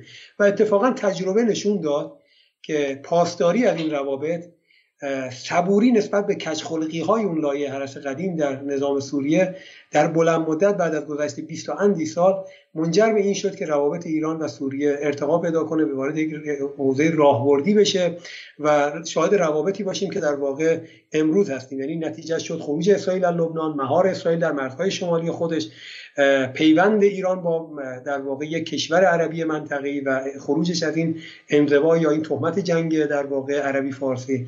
و خدمت تو عرض شود مسئله نقشش در مهار صدام حسین در دهه 80 و دهه 90 و تقابلش با سیاست های منطقه آمریکا بعد از 11 سپتامبر. یعنی می‌خوام بگم که این روابط با همه شکنندگی و همه مشکلاتش اما برکات بسیار زیادی داشت و فواید بسیار زیادی داشت علیرغم مشکلات و طبیعتا چالش هایی که در این سی سال بین دو نظام وجود داشت. هیچ عقلی نمیپذیرد که چون روابط دچار چالش هست ما این روابط رو کاملا قطع کنیم. بسیار خب آیه به تعداد زیادی از کامنت ها میگن که آیه معصومی هم کنار آیه ابی قرار گرفت به خاطر اینکه گفتیم که گفتیم که خلیج فارس. حالا در صورت خیلی خیلی ممنون. من سعی می‌کنم که فردا بحث رو اینجا ادامه بدیم. سوالاتتون رو زیر به شکلی ویدیو در یوتیوب بنویسید که فردا اینها رو دسته بندی کنیم و در پایان بحث از آقای معصومی زاده بپرسیم. فردا وارد سال 2004 میشیم. تغییرات کلانی که در نهایت به مسائل سال 2011 رسید و و اونجا هم حالا به شکلی بحث لحظه ورود ایران و لحظه ای که ایران تصمیم گرفتش که وارد فاز نظامی شه و غیره. از اینکه تقریبا دو ساعت و سه دقیقه بیننده جدال بودید و با من و آقای معصومی زاده همراه بودین از شما متشکرم. از آقای معصومی زاده هم یک بار دیگه تشکر می‌کنم. تا فردا شب ساعت ده شب درست شما رو با شما خدافزی می‌کنم و منتظر سوالات شما هستم. قبل از رفتن برنامه رو لایک کنید و همینطور هم اگر نشدید عضو و عضو کانال یوتیوب جدال شید. شب بخیر و خدا نگهدار.